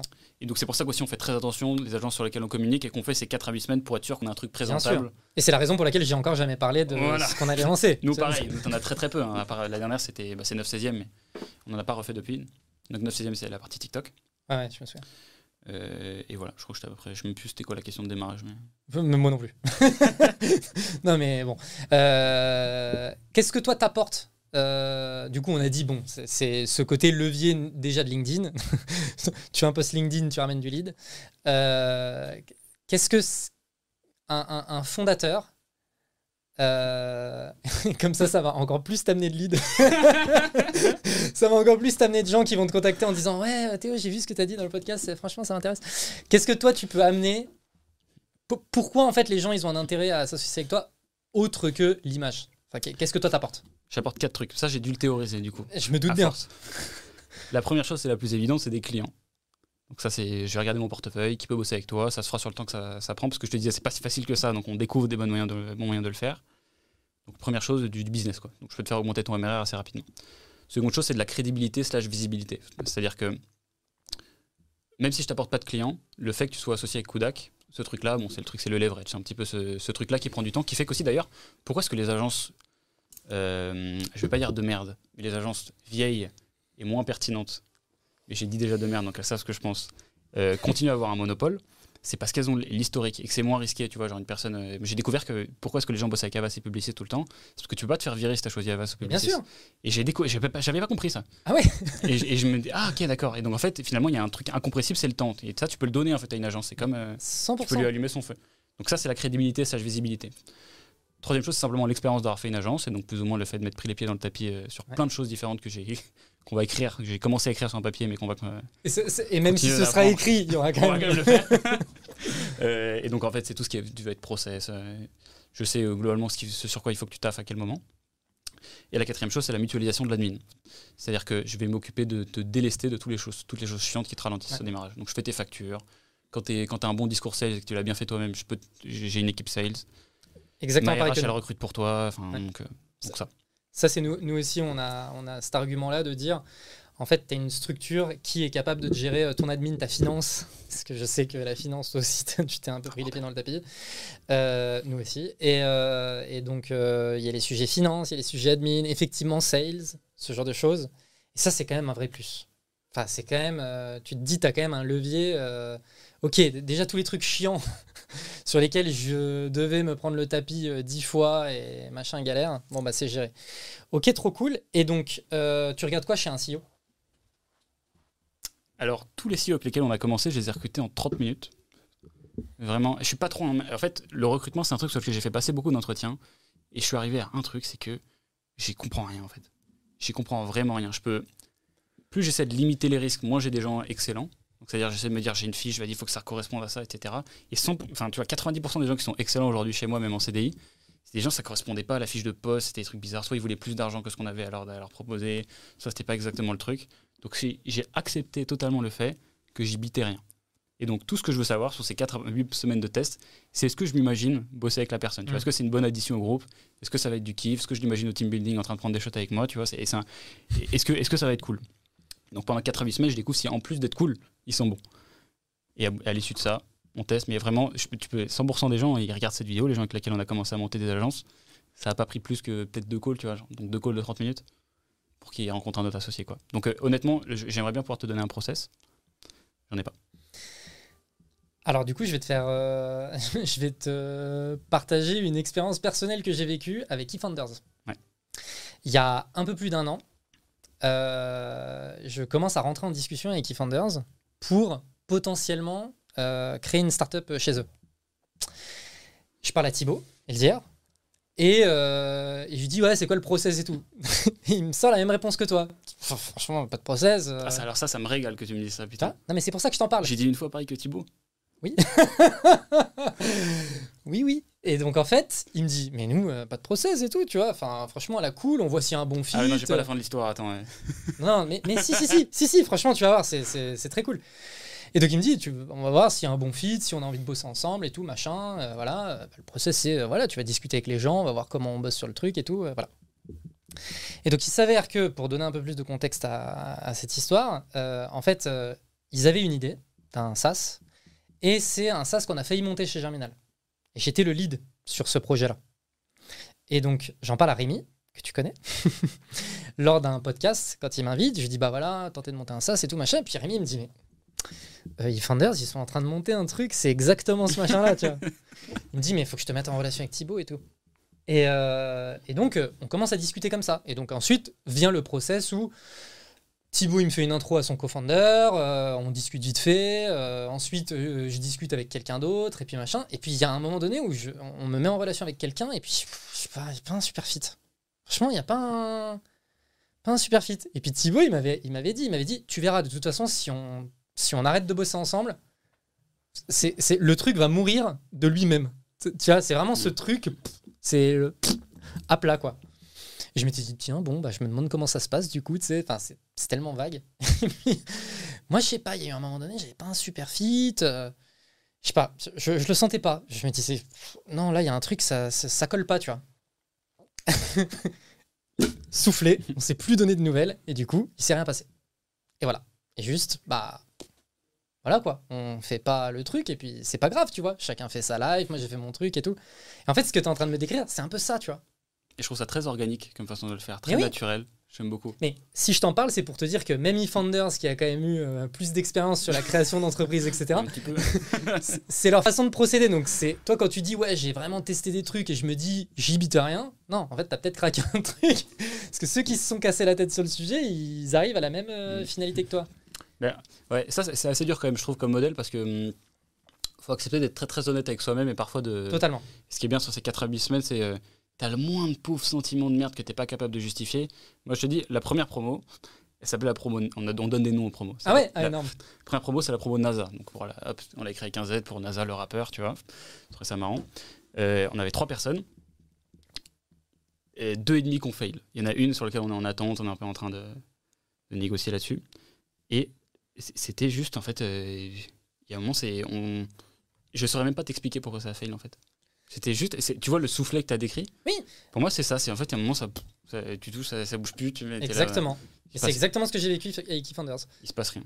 Alors que, tu vois, Thibaut, super fit avec lui, on a tchatché, après on avait bu un café ensemble et tout, euh, son associé Amaury, pareil, tu vois, super fit et tout machin. Et après, quand j'ai commencé à parler avec d'autres personnes, c'est là où je me suis dit, mais je sais pas, je le sens pas. Et après, bon, il y a quand même un sujet Mm. qui est important, et je pense que c'est aussi une des raisons pour lesquelles tu disais, il faut que ce soit des gens qui soient vraiment entrepreneurs dans l'âme, c'est que moi, à ce moment-là, j'étais pas dans une insécurité entrepreneuriale. Et ce que je veux dire par j'étais pas dans une insécurité entrepreneuriale, c'est que je me disais, au pire, je fais pas ce truc-là, je m'en fous. Moi, j'ai envie de faire plein de trucs dans ma vie. Ce truc-là, ça marchera pas, je ferai autre chose. Tu vois? Ouais. Et puis, deux mois plus tard, euh, j'ai créé Bulldozer, tu vois. Euh, et du coup, j'étais pas du tout dans une insécurité. Et je pense que si j'avais été dans une insécurité, je me serais accroché quand même en mode euh, non, mais il n'y a pas un super fit, mais on peut réessayer si vous Ouais, voulez. Tu vois, ouais, ouais, tu, carrément. tu- tu vois ce truc? Parce que tu avais des options. Je- bah, En tout cas, euh, pas de manière. euh, Peut-être pas de manière réelle, mais T'étais pas dépendant d'un truc. quoi. Exactement. Je, je savais, tu vois, c'est pour ça que je te dis, j'étais pas dans une insécurité. C'est que j'étais pas. Tu vois, je me disais, mais pff, au pire, c'est pas grave. tu vois. Hmm. Si jamais je m'étais mis en mode. C'est Founders, la prochaine billion de dollars. C'est moi, tu vois, la prochaine billion de dollars. Tu, tu vois, ce, Ouais, ce ouais, truc-là. ouais. En fait, je me serais accroché au truc, ça aurait été un peu foireux et tout. euh. Et là, en fait, tu vois, c'était hyper honnête. Genre, euh, la personne avec qui je parlais, du coup, je, je vais pas le citer, mais euh, qui me dit euh, Ouais, bah ok, ben, bah, tu vas pas super fit ton chat, mais ça, ça marche pas. Il dit Ouais, bah je vais te mettre en relation avec machin, et puis du coup, voilà. Puis il m'a pas mis en relation, et moi j'étais en mode Pff, Saisis cette chance pour euh, ne pas les relancer, en fait. Et euh, ils l'ont fait la boîte du coup? Ils l'ont pas faite. J'étais la bonne personne. Bah oui, non, mais c'est sûr. En fait, ils ont vu partir et ont fait c'est une idée de merde. Non, non, ils l'ont pas faite. Et, euh, et, et- et de toute façon, là où effectivement, je pense que de toute façon, on était. N'y a pas eu un super fit, c'est euh, notamment sur la vision du truc. Et voilà. Et eux, ils avaient des gros doutes sur le modèle. Moi, j'étais hyper convaincu. euh, mais euh, je sais pas, il y a eu un décalage d'ambition. Je sais pas ce qui s'est passé, mais en tout cas, euh, voilà.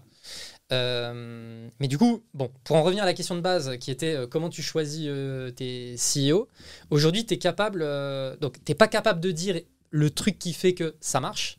Mais par contre, euh, t'identifies tes CEO, moi c'était un truc aussi qui m'intéressait, t'identifies tes CEO via euh, de l'inbound, des gens qui viennent directement te voir euh, comme ça. ouais. Ouais. Alors, euh, peut-être que ça fera comme les clients qui te contactent en inbound, c'est-à-dire qu'en fait, les meilleurs euh, te contactent pas, il faut que tu ailles les chercher. Tu vas chercher des clients aujourd'hui? Bah, euh, je- c'est ce que je me dis que les autres font, les autres agents, on le fait très peu. On a commencé à le faire, et j'ai vraiment envie de réussir à le faire, hein, parce qu'il y a vraiment des marques avec lesquelles j'ai envie de bosser. Tu vois. Et Nous aussi encore on commence. On, co- on commence en se disant, en plus de ça, tu Alors vois... toi, t'es une brute en cold email en plus, qu'est-ce que tu. Ah, ah, t'attendais, gros bah, tu vois, en fait, il y avait ce truc de, bah, on fait, on est, euh, on a de l'expertise dans notre bande. On fait du fait- gros B2B. euh, on, en- on en- on n'en fait pas, il y a quand même un truc. tu vois. Oui, mais le, truc, encore une fois, c'est que on- au début, tu es pris dans la croissance. Mm. On on n'a pas eu besoin de ça, tu vois, pour, faire, pour avoir une bonne croissance, etc. Mais sauf que là, du coup, on en vient à un truc où on commence à structurer, etc. Et tu vois, un, un truc qui était intéressant, c'est quand tu disais, un des gros apprentissages que tu as eu, c'est tu vas pas pouvoir faire toute la croissance de ta boîte sur LinkedIn. Ouais. moi, il y a quand même une réalité qui est aujourd'hui, la croissance de Bulldozer, c'est mon LinkedIn. Et euh, ça commence à être un peu YouTube. Tu vois, même si j'ai 1500 abonnés, ça génère quand même des leads. Mais ça me met une pression. C'est terrible. Ça me met une pression sur les épaules qui est, en fait, si je m'arrête, j'ai l'impression qu'il n'y a plus de business. Mm. Et donc, euh, j'avoue que le relais de l'outbound et du cold email, etc., etc., euh, ben, c'est un vrai plus pour moi aussi pour me dire, OK, Et c'est comment ton. T'arrives à identifier, tu leur demandes à chaque fois la source des Ouais. gens qui bossent avec toi? LinkedIn. 100% 90 LinkedIn Jordan ou YouTube Jordan. Et après, j'ai du bouche à oreille. Mais je veux dire, c'est, c'est aujourd'hui, c'est rien du tout. Bon, on a un an. hein. Euh, mais aujourd'hui, le bouche à oreille, euh, c'est rien. Euh, et euh, c'est LinkedIn Jordan, Podcast Jordan. Euh, Il y a Benoît qui m'a apporté pas mal de leads quand je suis passé sur son, Ouais, quand je suis passé sur son podcast. Euh, mais tu vois, bon, à part des petits coups comme ça, euh, c'est YouTube et LinkedIn euh, Jordan. Ok. Parce que d'expérience, en fait, moi, ça a commencé à se rehausser. J'ai eu longtemps peur de ça parce que moi, ça a été euh, beaucoup de LinkedIn très longtemps. D'ailleurs, que LinkedIn, hein, très peu de YouTube. Même aujourd'hui, d'ailleurs, c'est marrant, j'ai sorti les chiffres il n'y a pas longtemps. Euh, je crois que c'est 60, c'est 81%. 81% tu vois, de, nos- de, nos, de la valeur des contrats qui sont créés dans Pipedrive, donc ça veut dire vraiment des affaires ouvertes, viennent de LinkedIn, bouche à oreille, YouTube et nos partenaires. On a des partenaires euh, d'autres types. Et 50% c'est LinkedIn, bouche à oreille, avec bouche à oreille en premier. Et en fait, on a vu vraiment, tu- je vois dans les stats, la courbe LinkedIn en haut comme ça, le bouche à oreille, et les trucs tu vois, qui s'inversent Bien sûr. comme ça. Et, euh, et, Et c'est tant moi, mieux. c'est ça qui me rassure parce qu'on n'a pas, on n'a jamais eu la prospection ou le- l'outbound, etc. Bien sûr. qui est venu dedans. J'ai vraiment envie de le craquer aussi ce truc-là, mais j'ai pas réussi. Le jour où tu craques, euh, Ah, mais. ne me le dis surtout pas. On- on- Euh, mais en fait, bah si, mais en fait, je te le dirai, je te vendrai une presta. Ah bah, je la, je la prendrai avec plaisir. tu me diras c'est quel collectif. Mais, mais en fait, ouais, on est en train, on commence. On va faire deux choses cold email et cold call. J'ai vraiment envie de faire du call call. J'en avais fait un petit peu aussi, mais j'étais passé chez. Tu connais Jab ou pas? Bien sûr, on a fait les avoir en client. Ouais. Jab, ils ils nous ont sorti de la zone de confort. J'avais une, une journée de coaching avec HEC où j'ai ramené mon ex-head Ouais. of sales à l'époque. A priori, en coaching, ils sont très très chauds. ouais. Ah, mais quel inconfort. Il, il m'avait dit, ouais. Quel inconfort. Moi, c'était il y a un an et demi, un truc comme ça. C'était trop loin de ce que je, je faisais. Je me suis barré hein, euh, Ah avant la fin de la journée. Ouais, ils ont l'air très chauds. Et, euh, et ouais, leur équipe, elle fait, elle fait délire parce que tu sens que c'est vraiment, ils sont zinzin, tu sais, ils sont à fond, ils sont vraiment à bloc. Moi, ça me fait trop kiffer les gens comme ça. Et donc, on va tester Call Call et on va tester Cold Email. Et, euh, et en fait, le truc, c'est que déjà, le concept de me dire on fait de l'acquisition via Cold Call, j'avoue que même conceptuellement, c'est un truc, ça me fait trop kiffer, tu vois. Ça me ferait vraiment trop kiffer que ça fonctionne. Ouais. C'est vraiment un truc, je me dis, mais oh, Et suffit, t'as déjà des, genre des potes qui ont réussi à le faire? Bien sûr. Et Ouais, voilà. en fait, le truc, ça- le truc, c'est que, tu vois, par exemple, hier, on a été en contact avec une euh, agence SEO. euh, et ils nous disaient que ils avaient 10 clients par mois, si mes souvenirs sont bons, qui venaient du call call. Je disais, mais c'est mais fou, tu monstre. C'est fou. C'est monstre. Ils bossent avec quel type de client? J'ai pas le détail. En fait, c'est Léa, tu vois, qui est, euh, qui est euh, donc euh, co-founder de Bulldozer et qui est head of sales. Du coup, qui discutait avec cette agence et elle nous a mis un message dans le Slack en disant Bon, les gars, j'ai grave de l'espoir pour le call call. Ils nous ont dit que machin, parce qu'on est en train de set up le truc là. Donc, on est en train de créer la base de données, euh, bosser les scripts et tout, machin. Et même, tu vois, bosser là-dessus, bosser sur tes scripts de vente, tes ICP, machin, c'est tellement stylé, tu vois. Ah, c'est trop lourd. Nous, on a pareil, on a un client qui fait du B2B là, qui a closé mais d'ailleurs, des, des boîtes du CAC 40 comme ça, en call call. Et ça me paraît, mais il y a des années-lumière. Mais je sais que ça fonctionne. Moi, je, me, je, je crois que je me suis déjà fait closer en, call call. Ah ouais? Ouais. Ah bah c'est que ça mais non, et putain, par contre, ne m'appelez pas, s'il vous plaît, par contre.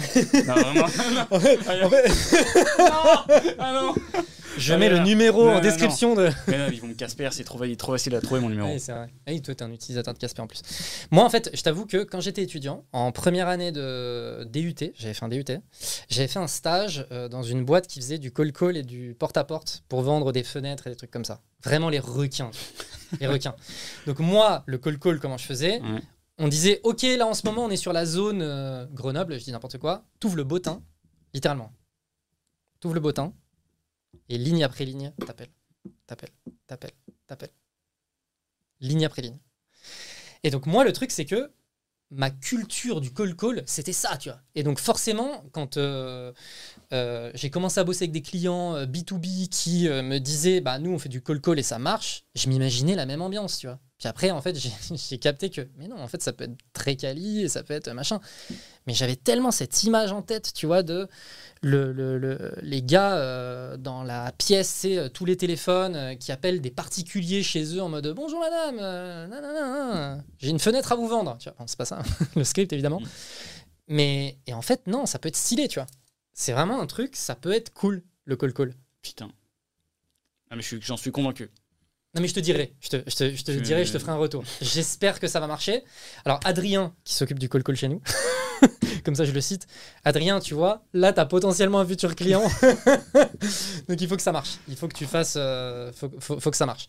Euh, J'avais une question d'un point de vue positionnement sur, aujourd'hui, pour moi, tu vois, euh, et, et pour rester dans cette affaire de groupe, pour moi Kudak et même toi, si je te prends toi, tu es le gars du e-commerce. Et même si tu as Linker, LinkedIn, etc., bon, tu es le gars du e-commerce qui fait du LinkedIn. Tu vois. Bon, L'un n'empêche pas l'autre. La vision du groupe, euh, est-ce que c'est toujours de naviguer dans cet espace qui est le e-commerce? Si jamais c'est pas le cas, toi, comment tu te positionnes? C'est une bonne question. Alors, ça n'est pas le cas. Euh, puisque je te dis, en fait, on a globalement deux typologies. Tu as les clients de Linker et les clients de Kodak qui, en fait, derrière peuvent découler sur plein d'upsells euh, potentiels. Donc, d'un côté, c'est les e-commerçants, les startups B2C, et de l'autre, c'est les dirigeants d'agence, d'ailleurs, ou les, ou les gens qui, ont des- qui font du B2B. C'est nos deux, nos deux typologies. Donc, à partir de là, mon positionnement à moi, c'est de rester très Kodak, quand même, parce que ça reste l'agence numéro une qui fait euh, 60% tu vois, du ça quand même du groupe, c'est entre 50 et 60. Donc, je vais continuer à faire mon acquisition pour ça sur le e-commerce, parce que c'est une passion personnelle aussi, donc je ne vais pas arrêter d'aimer ça du jour au lendemain. C'est certain. Euh, et ensuite, mon but, c'est de créer des relais de communication quand il y a des trucs à raconter sur les autres. Donc j'essaie un petit peu dans mon planning édito de me dire, là, faut, ça serait bien que je pousse Linker, 16e, etc. Mais il faut quand même que les fondateurs d'agences n'aient pas besoin de moi pour trouver des clients de base. Je- donc c'est une autre des, des conditions d'ailleurs qu'on a pour euh, recruter des fondateurs d'agences, c'est qu'il faut qu'ils aient un peu une méthode un peu similaire à celle que nous on a appliquée, Mm. qui est de devenir ton propre canal d'acquisition, d'accepter de faire du personal branding, euh, ce truc-là. Donc en fait c'est une super question. Honnêtement, je l'ai pas totalement craqué parce que hum, c'est là où on va. En fait, il y a plusieurs, il y a plusieurs possibilités. Celle que je vois bien, c'est d'essayer de créer en fait des entre guillemets des mini Théo Lyon partout. Donc des gens qui auront du YouTube, du TikTok, etc. et qui en fait euh, vont se servir de la force que je vais leur apporter pour aller plus vite. Ça ira plus vite pour celle d'après, pour celle d'après, pour celle d'après, etc. Parce que c'est un réseau de personnes qui s'enverront de la visibilité et des clients. Mais à terme, j'aimerais bien qu'en fait tout ressemble à des Kodak. Je sais pas si tu ce que je veux dire. Je vois très bien. Mais en fait, non, mais ce qui me marque dans ce que tu dis, c'est que moi, une des raisons pour lesquelles je posais cette question, c'est que demain, ok, tu as 10 agences. En fait, ton argument qui est de dire, moi, je vais être un gros levier d'acquisition client pour toi, à partir du moment où tu te mets à avoir 10 agences et où tu plus euh, Théo, le gars du e-commerce, etc., etc., ce levier-là, j'ai le sentiment qu'il va se dissiper. Eh ben écoute, non. Je peux répondre assez. euh, Parce qu'en fait, les clients viennent pas de ma communication à moi. Les clients viennent de nos clients. C'est-à-dire que tu vois, dans les quatre trucs que j'apporte, il y a les clients. Et quand je dis les clients, c'est ceux qui sont en portefeuille. Donc tu vois, on en a 150, euh, un truc comme ça. C'est de là qu'ils vont venir. Moi, ce qui va venir de mon contenu, c'est pas la visibilité, c'est bien, peut-être ça va t'apporter des clients. C'est la crédibilité. Donc Mhm. la crédibilité en toi, c'est un actif que je peux donner beaucoup de fois. Donc je le dégrade pas et que je fais pas une recommandation de merde parmi les trucs. euh, Bien sûr. que je pousse. Mais donc, du coup, non, j'ai pas trop de problème sur ça. Parce que, parce que l'acquisition qui va venir de la visibilité, ça va venir de ce que- qui se seront créés, je l'espère, tout seul. Oui, oui. Non, mais par contre, du coup, dans ce que tu disais, un truc que je trouve assez intéressant, c'est que au lieu de, au lieu de pouvoir dire, bah, moi j'ai le levier de mon audience pour t'apporter du business, en fait, tu as le levier de ta connaissance et de ta méthode et de blablabla. Et ça, tu peux la scaler auprès de tous les CEO et faire en sorte que chacun essaye de devenir un peu comme tu disais le mini Théo. Voilà, ouais. Euh, exactement. Ah, ça, c'est pas mal. Ça, ça me plaît. Euh, Aujourd'hui, toi, tu gères encore des clients en direct? Non. Plus? Non, bah, je gère les clients qui vont faire du sponsoring sur ma chaîne YouTube. Oui. Donc, Parce que c'est euh, du- c'est limite du client perso, en fait. Ouais, ouais, c'est ça. Bon, il y a quand même il y a mon head of content, a Étienne qui s'en occupe aussi euh, un peu. Mais non, sinon, j'ai plus de. Enfin, je vois toujours mes clients, toujours, mais je fais plus l'opérationnel. Tu vois toujours tes clients, c'est-à-dire? Bah, je déjeune avec mes clients. Ah oui, d'accord, ok, au ok. petit-déj, etc. Ok. Classique, quoi. Je me disais, tu, tu fais les réunions, mais t'es pas dans l'opérationnel, ça, c'est hyper bizarre. Ok, ok. Euh, je change un peu de sujet, c'est un truc que je te disais, euh, on- pour moi c'est- important d'en parler euh, parce que t'en parles dans d'autres podcasts, mais personne creuse le sujet. C'est euh, quand tu dis, nous on a, un- on a une secret sauce chez Kudak, c'est qu'on est capable d'identifier des talents sous-cotés. Ouais. Que- que- que- comment tu fais Alors, c'est exactement comme euh, pendant que j'étais pendant que j'étais en école de commerce, j'essayais d'un moment de gagner de l'argent avec des paris sportifs. Et j'ai essayé de comprendre comment est-ce que tu pouvais gagner de l'argent mathématiquement avec. Et donc finalement, tu en arrives au fait que pour gagner de la thune, tu dois mieux prévoir la cote que le bookmaker. Ça veut dire, s'il te donne une cote de 7 et que toi tu penses qu'en fait la cote qu'il aurait dû te donner, euh, c'est 6,50, et bah là, tu as, un incrément de perte. Tu dis, en fait, attends, il m'a surestimé le gain, même si j'ai très peu de chances de gagner, il faut que j'y aille. Moi, ce que je veux en venir avec ça, c'est que mes talents, sous-côté, c'est des cotes à 6, tu vois. C'est des cotes à 5, 6, 7, etc. J'ai une haute variance dessus. Ça veut dire que beaucoup de temps, ça va se fail, mais les fois où ça réussit, comme de la start-up pour un VC, ça réussit tellement que ça fait oublier tous les autres. Ouais. Et donc, ce genre de talent-là, euh, très souvent, c'est euh, un type un peu spécial. J'ai pas trouvé de meilleur mot. Tu- tu- euh, le mot qui va bien, je trouve, c'est misfit. Ça veut dire que c'est c'est pas un rebelle. Donc c'est pas quelqu'un qui, a- qui fuit le système, qui Oui, mais c'est quelqu'un qui est un peu en décalage. c'est quelqu'un qui vient d'un ben, background soit euh, très traditionnel. Bah, en fait, je pense que je peux prendre mon exemple. Tu vois, je viens d'HEC, j'ai fait toutes les voies euh, classiques, etc. Je sais ce que c'est, et je sais volontairement que je ne veux pas aller dans les voies qui sont destinées à ces gens-là. Et donc il faut que je trouve un truc à côté qui à la fois me parle, parce que ça a mes codes, mais qui a des éléments un peu de rébellion et de et tu vois de un peu plus originaux, tu vois, avec des gens des autodidactes, etc. Euh, et ce genre de profil-là, en fait, ça va bien parce que moi j'ai une proposition de valeur unique pour eux. Euh, C'est-à-dire que je suis une boîte qui est probablement l'une des seules, tu vois, à réussir à faire cohabiter ce genre de profil où j'ai à la fois des gens qui ont fait très peu d'études, des autodidactes qui sont super forts et des gens qui viennent de grandes écoles euh, et qui ont moins ces, ces trucs main dans la boue. Et donc c'est- des genres de, j'appelle ça des misfits parce que c'est pas vraiment des c'est pas vraiment des rebelles en fait. C'est pas vraiment des gens qui sont hors du système, c'est des gens qui, qui sont pas contre, mais qui, cherchent une boîte dans laquelle ils pourront, tu vois, bien un peu être eux-mêmes. Et c'est assez dur, tu vois, j'ai pas terminé ma réflexion en vrai là-dessus, sur le réussir à foutre des mots précisément sur ces choses-là. Mais c'est souvent des, talents qui vont coûter moins cher que ce qu'ils apportent pour ta boîte, parce que c'est ça aussi, tu un bon. Quand tu vas chercher des talents sous-côté, c'est en fait le. Ça va te coûter pas cher en termes de salaire versus ce qu'ils vont te rapporter en termes de résultats, et en termes de temps de formation versus euh, ce qu'ils vont te rapporter comme résultat aussi. C'est un peu brouillon. T'as compris ce que je voulais dire? Je pense. Est-ce qu'il y a un sujet euh, Paris versus province Parmi mes talents, c'est-à-dire il y en a un qui est meilleur que l'autre? Non, mais en fait, la, la réflexion, c'est de me dire, je suis déjà tombé sur des boîtes qui... Qui avait parlé de ça déjà. Je crois que c'était Jérémy Goyeux avec euh, Spendesk qui du coup avait dit une fois que lui il trouvait beaucoup les talents en province, justement parce que en fait il y avait c'est l'écosystème parisien est tellement renfermé sur lui-même que tous les talents en fait ils restent dans cet écosystème. Et du coup en fait soit les gens euh, c'est connu qui sont des talents ou voilà. Mais après par contre en province il y a vraiment des talents qui n'ont pas particulièrement l'accès à des top startups à des top euh, machins. Et en fait si tu arrives à les trouver eux bah, c'est vraiment un truc euh, hyper hyper intéressant parce que en fait personne va les chercher. Personne va les chercher parce que toutes les top startups elles restent et je me dis vu que toi tu as une culture en remote Ouais. Est-ce que finalement tu as aussi peut-être ce, ce, ce, ce truc là qui se produit C'est vrai que j'ai des gros performeurs en province. Ah oui, c'est vrai que j'ai pas, pas forcément théorisé le truc, je l'avais pas inclus dans les raisons. Mais c'est certainement une des raisons pour lesquelles tu vois, on a une grosse partie de l'équipe qui est en province, donc Marseille, Lyon et des gens avec des, des gros postes chez moi. Ouais. Et qui sont super bons. Donc tu as certainement une partie là. Parce que tu vois, même, euh, je me demande si une fois, on n'en avait pas parlé tous les deux d'ailleurs. L'année dernière, j'ai vraiment eu un espèce de flash sociologique sur startup versus dropshipper. Parce que toi, je pense que tu as accès aussi à des dropshippers, etc. Mais en gros, on a bossé avec euh, des gens qui viennent de- du monde de- du dropshipping. Et c'est généralement des gens province, euh, vision très cash. Très, euh, on n'est pas là pour lever de l'argent. On est là pour faire du cash.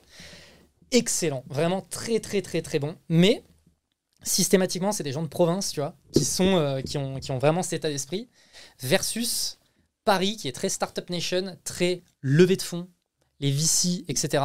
Longues études. Versus la province où c'est pas forcément des longues études, c'est vraiment la vision cash et c'est vraiment euh, des bêtes aussi, tu vois. Ça, tu vois, bah, c'est l'exemple parfait. Je le prendrai la prochaine fois pour expliquer ce que c'est un misfit. Pour moi, l'exemple, le, le profil parfait que je veux recruter chez Kodak, c'est un mec de grande école qui a fait du dropshipping. Un mec ou une meuf, évidemment. Ah, c'est pas mal ça comme exemple. Et ça, c'est rare. Mais ça reste toujours parce que le dropshipper tout court, de mon expérience, c'est un profil, c'est très très haute variance. Ah non mais complètement, 100%. À voir, c'est vraiment c'est Ah. 1, 1, 2 sur 10 sur laquelle ça se Ouais. passe vraiment bien. À recruter, oui. Ouais. Par contre, nous, on les a eu en client et on voit que euh, bah, quand, déjà, quand ils font appel à une agence, etc., c'est qu'ils ont déjà un business qui tourne très bien et ils sont très smart. T'as une bonne expérience avec les clients euh, dropshippers? Euh, bah, il s'avère que du coup, je bossais pas avec eux sur leur e-commerce. C'est des gens qui ont commencé par le dropshipping et qui aujourd'hui font, font d'autres business. Donc, qui se sont mis à faire un SaaS, Ah d'accord, ok. qui se sont mis à faire euh, une agence, tu vois, des choses comme ça, mais ils ont commencé par le dropshipping. Parce que en e-commerce, c'est probablement le pire type de client que je peux décrire. Je peux comprendre. Je peux comprendre. Mais là, nous, tu vois, c'était vraiment des gens, ils sont passés par le e-commerce, mais ensuite, ils ont, ils ont fait autre chose. Et, Ah bah ils doivent être brutaux après. hein. Et de toute façon, ils, ils et construisent des super bêtes de business, hein. mentalité, etc. tu Ouais. vois. Vraiment super mentalité. Et là où, du coup, il y a un gros décalage avec la Startup Nation, c'est faut faire du cash. faut faire du cash et, euh, et voilà, tu vois. Et ils peuvent avoir une vision long terme, etc. Et ce qui est souvent très, très marrant, c'est que les gens qui viennent du dropshipping, ils ont un gros respect pour la Startup Nation en mode, ça leur paraît tellement loin, tu vois, Paris, les VC, les levées de fonds, etc. Et l'inverse, pas du tout respecté, tu Et vois. même, je trouve que d'ailleurs, c'est en train de créer l'effet. hein. Les deux, finalement, moi, je trouve de mon expérience, les deux se chient dessus. hein. Vraiment. T'en as un qui insulte les gens parce qu'ils font de- un business de- d'arnaque, et les autres qui disent Ouais, mais c'est des gens, ils sont starifiés, mais ils gagnent pas d'argent. tu vois. Oui. Et, et les deux, c'est des sphères qui se parlent pas. tu vois. C'est Paris et Dubaï. C'est un peu ça. Un Pour peu ça. simplifier. Ouais, c'est un peu ça. Euh, On va approcher de la fin de l'épisode. J'aimerais bien savoir, du coup, aujourd'hui, à quoi elles ressemblent tes journées? Au bordel. Euh, bah, Qu'est-ce qui est standard Déjà? Ce qu'il est, c'est le post LinkedIn du matin. C'est mon petit, mon petit rituel avec un petit café. Je m'assois et j'essaie de trouver un truc à écrire. Parce que j'arrive pas trop à prévoir les posts à l'avance, donc je, je fais comme ça. Donc ça, c'est standard. Tous les, tous les matins, lire un post, le jour où j'ai le temps. Ensuite, il y a un petit stand-up qui dure une quinzaine de minutes, euh, qui a lieu en deux parties. J'en ai un avec mon équipe sales, dans laquelle on fait une review de deal, souvent, un perdu et un gagné. Lieu deux fois par semaine. Et, ensuite, la matinée, j'ai pas de call. Après ces trucs-là. J'ai pas de call là, souvent aux 14h, 14h30, et toute l'après-midi, c'est les calls. Donc c'est soit des calls en équipe. Euh, j'ai beaucoup réduit le nombre de calls que j'avais, bah, d'ailleurs c'est dans l'épisode Tout est mis là qui sort aujourd'hui. Euh, parce que c'était devenu catastrophique. J'ai compté, j'avais 14 heures de calls par semaine euh, récurrents, juste les calls récurrents. Et ça me rendait euh, malade. Donc j'ai vraiment coupé par deux voire trois. Donc je me retrouve maintenant qu'avec des calls euh, avec des gens pour, qui peuvent euh, faire progresser mon business. Donc soit des invités de podcast, des trucs comme ça, Euh, ou des prospects que je vois avant d'envoyer vers les équipes sales. C'est lesquels les prospects que toi tu prends? Ceux qui viennent de mon contenu, de, de mon podcast, tu vois, des gens qui font des intros par-ci par-là. En fait, moi, mon travail, c'est de créer des relations avec les gens, soit via le contenu, soit en perso. Donc, il y a des gens avec lesquels j'ai envie de discuter, mais j'ai pas encore d'idée de contenu à faire avec eux. Mais tu prends n'importe quel prospect. N'importe qui qui va t'écrire sur LinkedIn. Ah non, non, pas du tout. Ah non, non, mais il y a bien sûr ma. Non, non, mais c'est des e-commerce- bah, je, peux, je peux te donner mon ICP, tu vois, un e-commerçant qui fait plus de 2-3 millions de CA, Ok, ok. ou une startup. Donc, ça, c'est la partie standard. La partie. euh, sinon, il y a une autre partie standard, c'est qu'il y a une journée par semaine qui est attribuée au, au contenu. Donc, l'après-midi, où est le tournage, et le matin, c'est l'écriture. Ça, c'est le mardi ou le mercredi. C'est toi qui écris? C'est moi qui écris, ouais.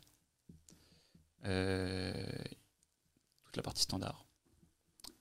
Et après, la partie qui est non standard, c'est mes tâches du, du quotidien. Tu vois, j'organise mes semaines euh, très simple. J'ai- je- J'étais en, en Asie de la Toudou avant. J'avais mes pré journées prévues euh, la veille pour le lendemain à l'heure près, à la minute près. Vraiment, je savais tout. J'avais tout avec la, la durée de chaque tâche, etc. Le déjeuner, le sport et tout. J'ai arrêté de faire ça en même temps que les réunions et tout parce que c'était un peu source de. Mais c'est suite à la lecture d'un bouquin d'ailleurs qui s'appelle euh, euh, 4000 semaines D'accord. je sais pas, 4000 semaines, c'est le temps d'une vie humaine, tu vois. Et quand t'as 25 ans, en fait, t'as déjà passé 1400 semaines, et donc ça. Euh, ouais, 1400 semaines, je crois, un truc comme ça. Et donc, c'est tout une- un raisonnement sur c'est quoi la productivité et comment tu vis bien ta vie. Donc, il m'a amené à couper tout ça. Euh, Ce qui fait que du coup tu fais plus de sport. euh, je fais justement plus de sport. Euh, et qu'est-ce que je te racontais? Ouais, donc des trucs. Oui, donc voilà. Donc en fait, je- tout le temps qui reste en fait est attribué à mes tâches les plus importantes. J'ai une par jour. C'est juste la seule truc que je prévois. Ok, et du coup, tes calls avec les potentiels CEO, les ateliers euh, de suivi, etc., etc. Ça, par contre, tu étais lead dessus, on est d'accord Ouais. Et donc ça, ça vient s'intégrer dans ta journée, mais de manière... euh, Enfin, ça, c'est- T'en as un récurrent. que- le- oui, tout, tout a lieu le lundi après. Pour l'instant. Et ça va changer. Tu vois, c'est un truc, c'est même pas standardisé. Ça fait trois semaines là que j'en fais, euh, que c'est le lundi après. Euh, sinon, c'était plus ponctuel. Et après, il y a d'autres ouais, euh, Enfin, vraiment, j'ai arrêté d'essayer de standardiser les trucs. Vraiment, je me rends compte que c'est contre-productif déjà parce que ta, semaine, ça va être un chaos. Ça a toujours été un chaos. Tu finis jamais tes tout doux. J'ai arrêté d'essayer de tout, ça, de tout prévoir. Et maintenant, je mets beaucoup plus de place au ponctuel. C'est-à-dire, tu as besoin de moi. Bon, bah tiens, tu sais quoi bah, J'ai du temps maintenant. là. Je te prends du temps pour toi. Ouais. Ça, c'est de la balle, ça. Et donc, pas très standard mes journées. Même si je viens de te décrire quand même une bonne partie. euh. Oui, non, non, mais bah, c'est- il y a des grandes lignes, quoi. Ouais. Enfin, C'est les grandes lignes. Ça- tu vois, c'est intéressant le côté. Ça ressemble euh, à quoi T'as chaud de te retourner la question? Bon, moi, il s'avère que euh, depuis quelques mois, c'est un peu le bazar.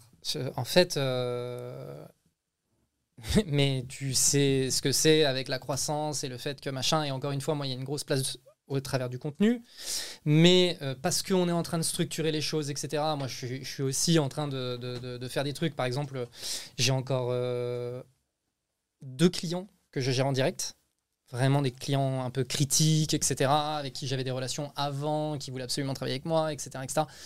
Donc euh, il y a ça, mais ça, il faut que j'arrête. il faut être clair, il faut que j'arrête.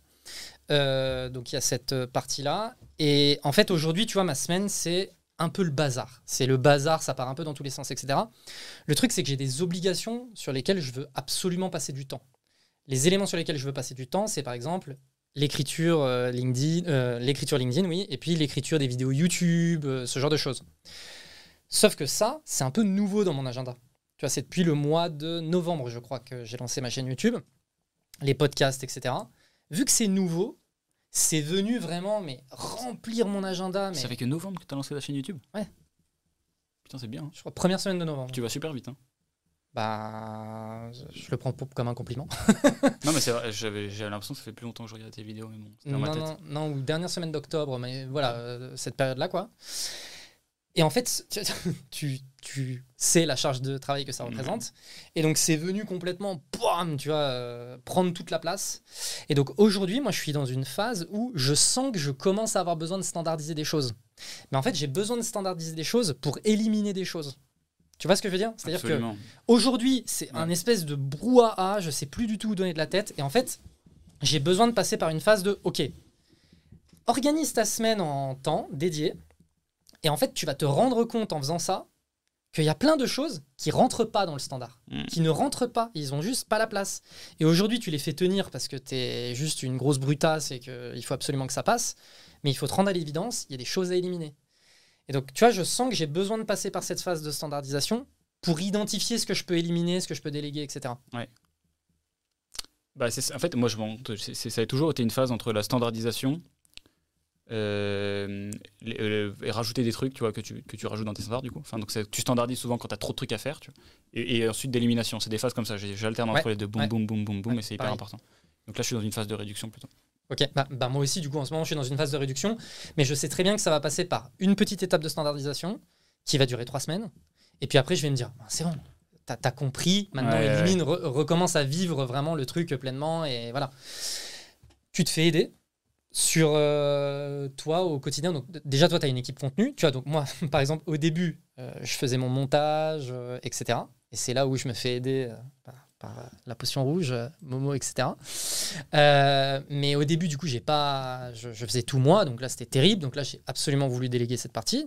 Toi, de ton côté, tu as une équipe contenu qui t'aide là-dessus.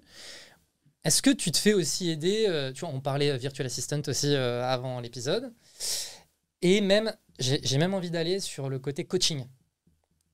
Est-ce que tu te fais coacher? Est-ce que c'est quoi les aides que tu as dans ton job? Alors, c'est marrant que tu dis ça parce que j'en ai aucune. J'ai zéro. J'ai rien du tout et je pense que c'est un, mauvais effet de l'ego. C'est-à-dire que j'ai toujours comme je voulais créer un truc, je viens de l'école de commerce, on dit ouais, faut que tu aies un mentor. Enfin, pas que tu aies un mentor, mais tu dois toujours avoir un manager quelque part. Donc je me suis dit, je vais faire totalement l'inverse, je vais être autodidacte, etc. Et en fait, je me rends compte, c'est un petit peu comme tu vois, les murs dont on parlait avant, où tout le monde dit que tu vas te les prendre. Ouais. J'ai vraiment peur que le mur de pas être coaché, ce soit un mur que je me, je me prenne un moment. tu vois. Le fait d'avoir personne pour dire où sont tes angles morts. Et je me rends compte parfois, c'est que j'aimerais bien avoir un regard extérieur. Je me dis, tous les grands sportifs, ils avaient des coachs. Ça, c'est quand même dingue. Tu vois, Obama, il avait un coach. Putain, ça, et en fait, à un moment, t'es qui, tu vois, pour dire que t'as pas besoin de coach? C'est juste que j'ai peut-être pas trouvé le- la bonne personne, mais surtout, c'est assez compliqué, tu vois. J'en parlais hier, euh, je parlais- tu connais Alexandre Dana, Oui, bien sûr. le Live Mentor, qui disait que lui, c'est un expert de se faire coacher. Donc, je lui demandais des trucs, il me recommandait des choses, genre, je me recommandais quoi? L'Académie de la haute performance, je crois que c'est pas mal. Il m'a dit, je t'ai fait coacher par plein de gens, mais il disait que la première étape de recevoir un bon coaching, c'est de savoir sur quoi tu as un problème. Et le truc, c'est moi aujourd'hui, je suis pas très clair. Euh, j'ai juste besoin de quelqu'un pour me dire, euh, c'est quoi mes angles morts? C'est quoi les trucs que tu peux pas voir? Parce qu'il y en a toujours. Donc non, je me fais pas coacher, mais c'est mon sujet du moment. J'aimerais bien progresser là-dessus. Alors moi, je te propose de voir le truc différemment parce que moi, j'ai commencé un coaching. J'ai commencé et euh, en, en fait, pour te raconter mon expérience, quand j'étais chez Germinal, il y a eu une période où j'étais pas mal pris d'anxiété. Ouais. Et j'en avais parlé à Kevin euh, DRH en lui disant, euh, en lui partageant ce truc-là, il m'a dit, bah, écoute, moi là, j'ai envie qu'on tente le coup d'avoir euh, des coachs euh, à disposition de l'équipe pour les aider sur certains sujets. Ça te dit qu'on fasse un, un test avec toi, quoi? J'ai dit, bah ouais, grave. Et j'avais halluciné. Enfin, vraiment, je m'étais dit. Et donc, j'étais tombé sur une bonne personne, tu vois. Euh, et je m'étais dit, mais elle est incroyable. Elle est, je, la trouvais incroyable, tu vois. Et du coup, après, tu tombes forcément dans ce truc de est-ce que c'est le coaching qui est super ou est-ce que c'est la personne qui est super? Et donc là, euh, j'ai voulu retester dernièrement. Et donc, euh, j'ai testé Wave. Tu vois, Wave? Non, euh, c'est euh, bah, Jean de la Roche-Brochard, il recommande euh, beaucoup. c'est Adri Falcon qui est derrière, qui a coaché bah, des, des CEO top startup, etc. Et là, aujourd'hui, il a cherché à productiser en quelque sorte son coaching. Donc, c'est pas un coaching face-to-face, etc. C'est que par écrit. Tu as un espèce de produit et tu, discutes avec ton coach, mais par écrit. Du coup, ça te fait vraiment un truc un peu conversationnel. C'est ouf. Enfin, vraiment, c'est ouf. Vraiment, c'est ouf. Et, et le truc qui est. Et donc, au lieu de voir le truc en disant c'est quoi ton problème, je dirais plutôt où tu as envie d'aller? Tu vois, c'est tu prends le truc à l'envers. C'est pas j'ai un problème à régler, c'est voilà où je souhaite aller. Et en fait, je vais découvrir sur le chemin ce qui me bloque pour aller là-bas et dont j'ai pas Mhm. conscience. Et moi, aujourd'hui, c'est un peu ça qui se passe. Et tu vois, donc, euh, il y a à peu près un an, j'ai commencé à aller voir un psy euh, d'un point de vue euh, perso, Mhm. tu vois, pour des raisons personnelles. Et j'ai un peu halluciné de ce que c'est, tu vois, d'aller voir un psy en me disant, euh, putain, tu t'imagines un truc, et puis tu t'imagines les gens qui ont vraiment des gros problèmes, etc. Bon, moi, globalement, euh, je vais bien dans ma vie, tu vois. Et, euh, en fait, j'ai l'impression de connaître des facettes de ma propre personne dont j'avais mais pas du tout conscience et qui m'aident vraiment à step up sur des trucs j'aurais- je les aurais pas imaginés. Et ben le coaching, j'ai l'impression que c'est un peu le même genre de bail, mais côté professionnel, pas sur le côté vraiment hyper perso.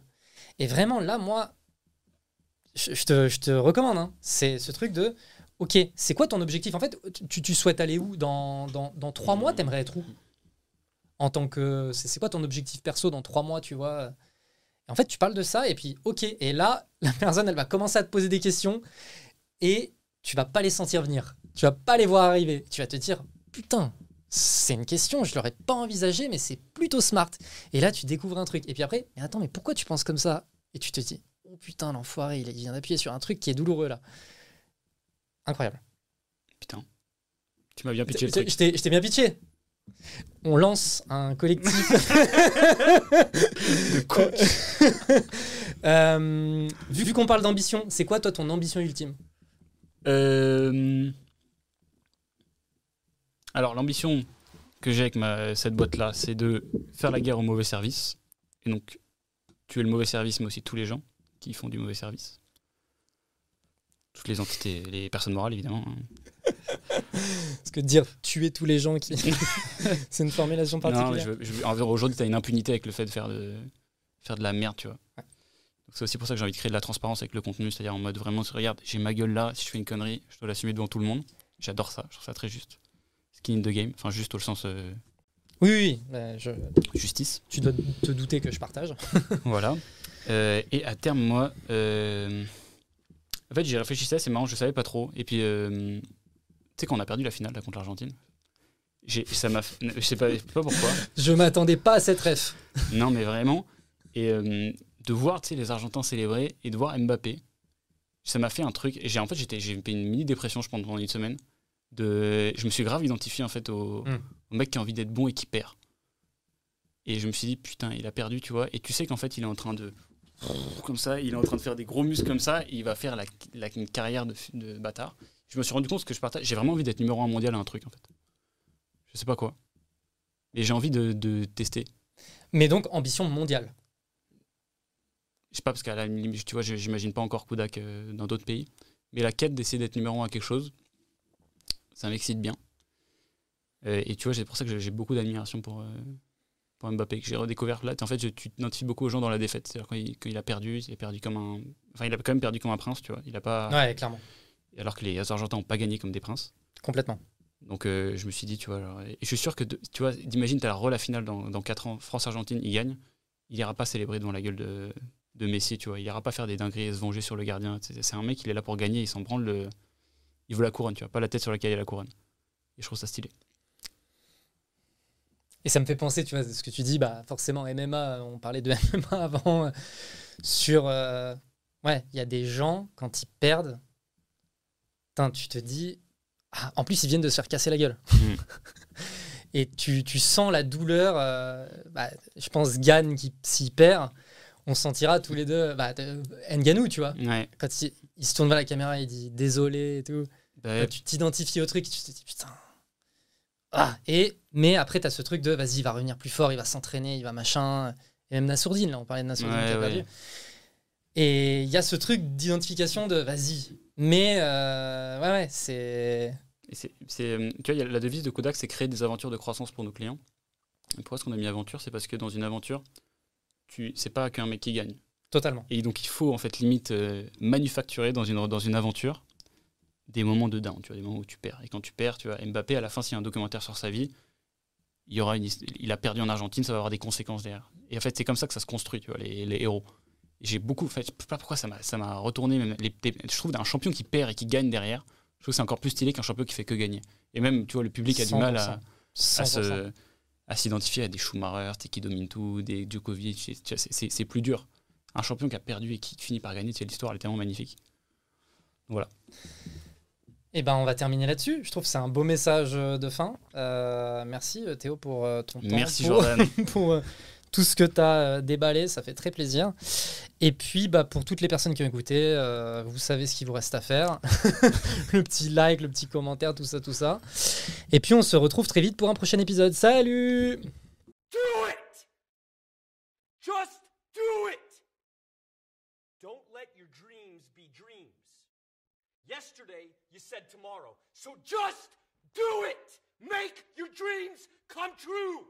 Just do it!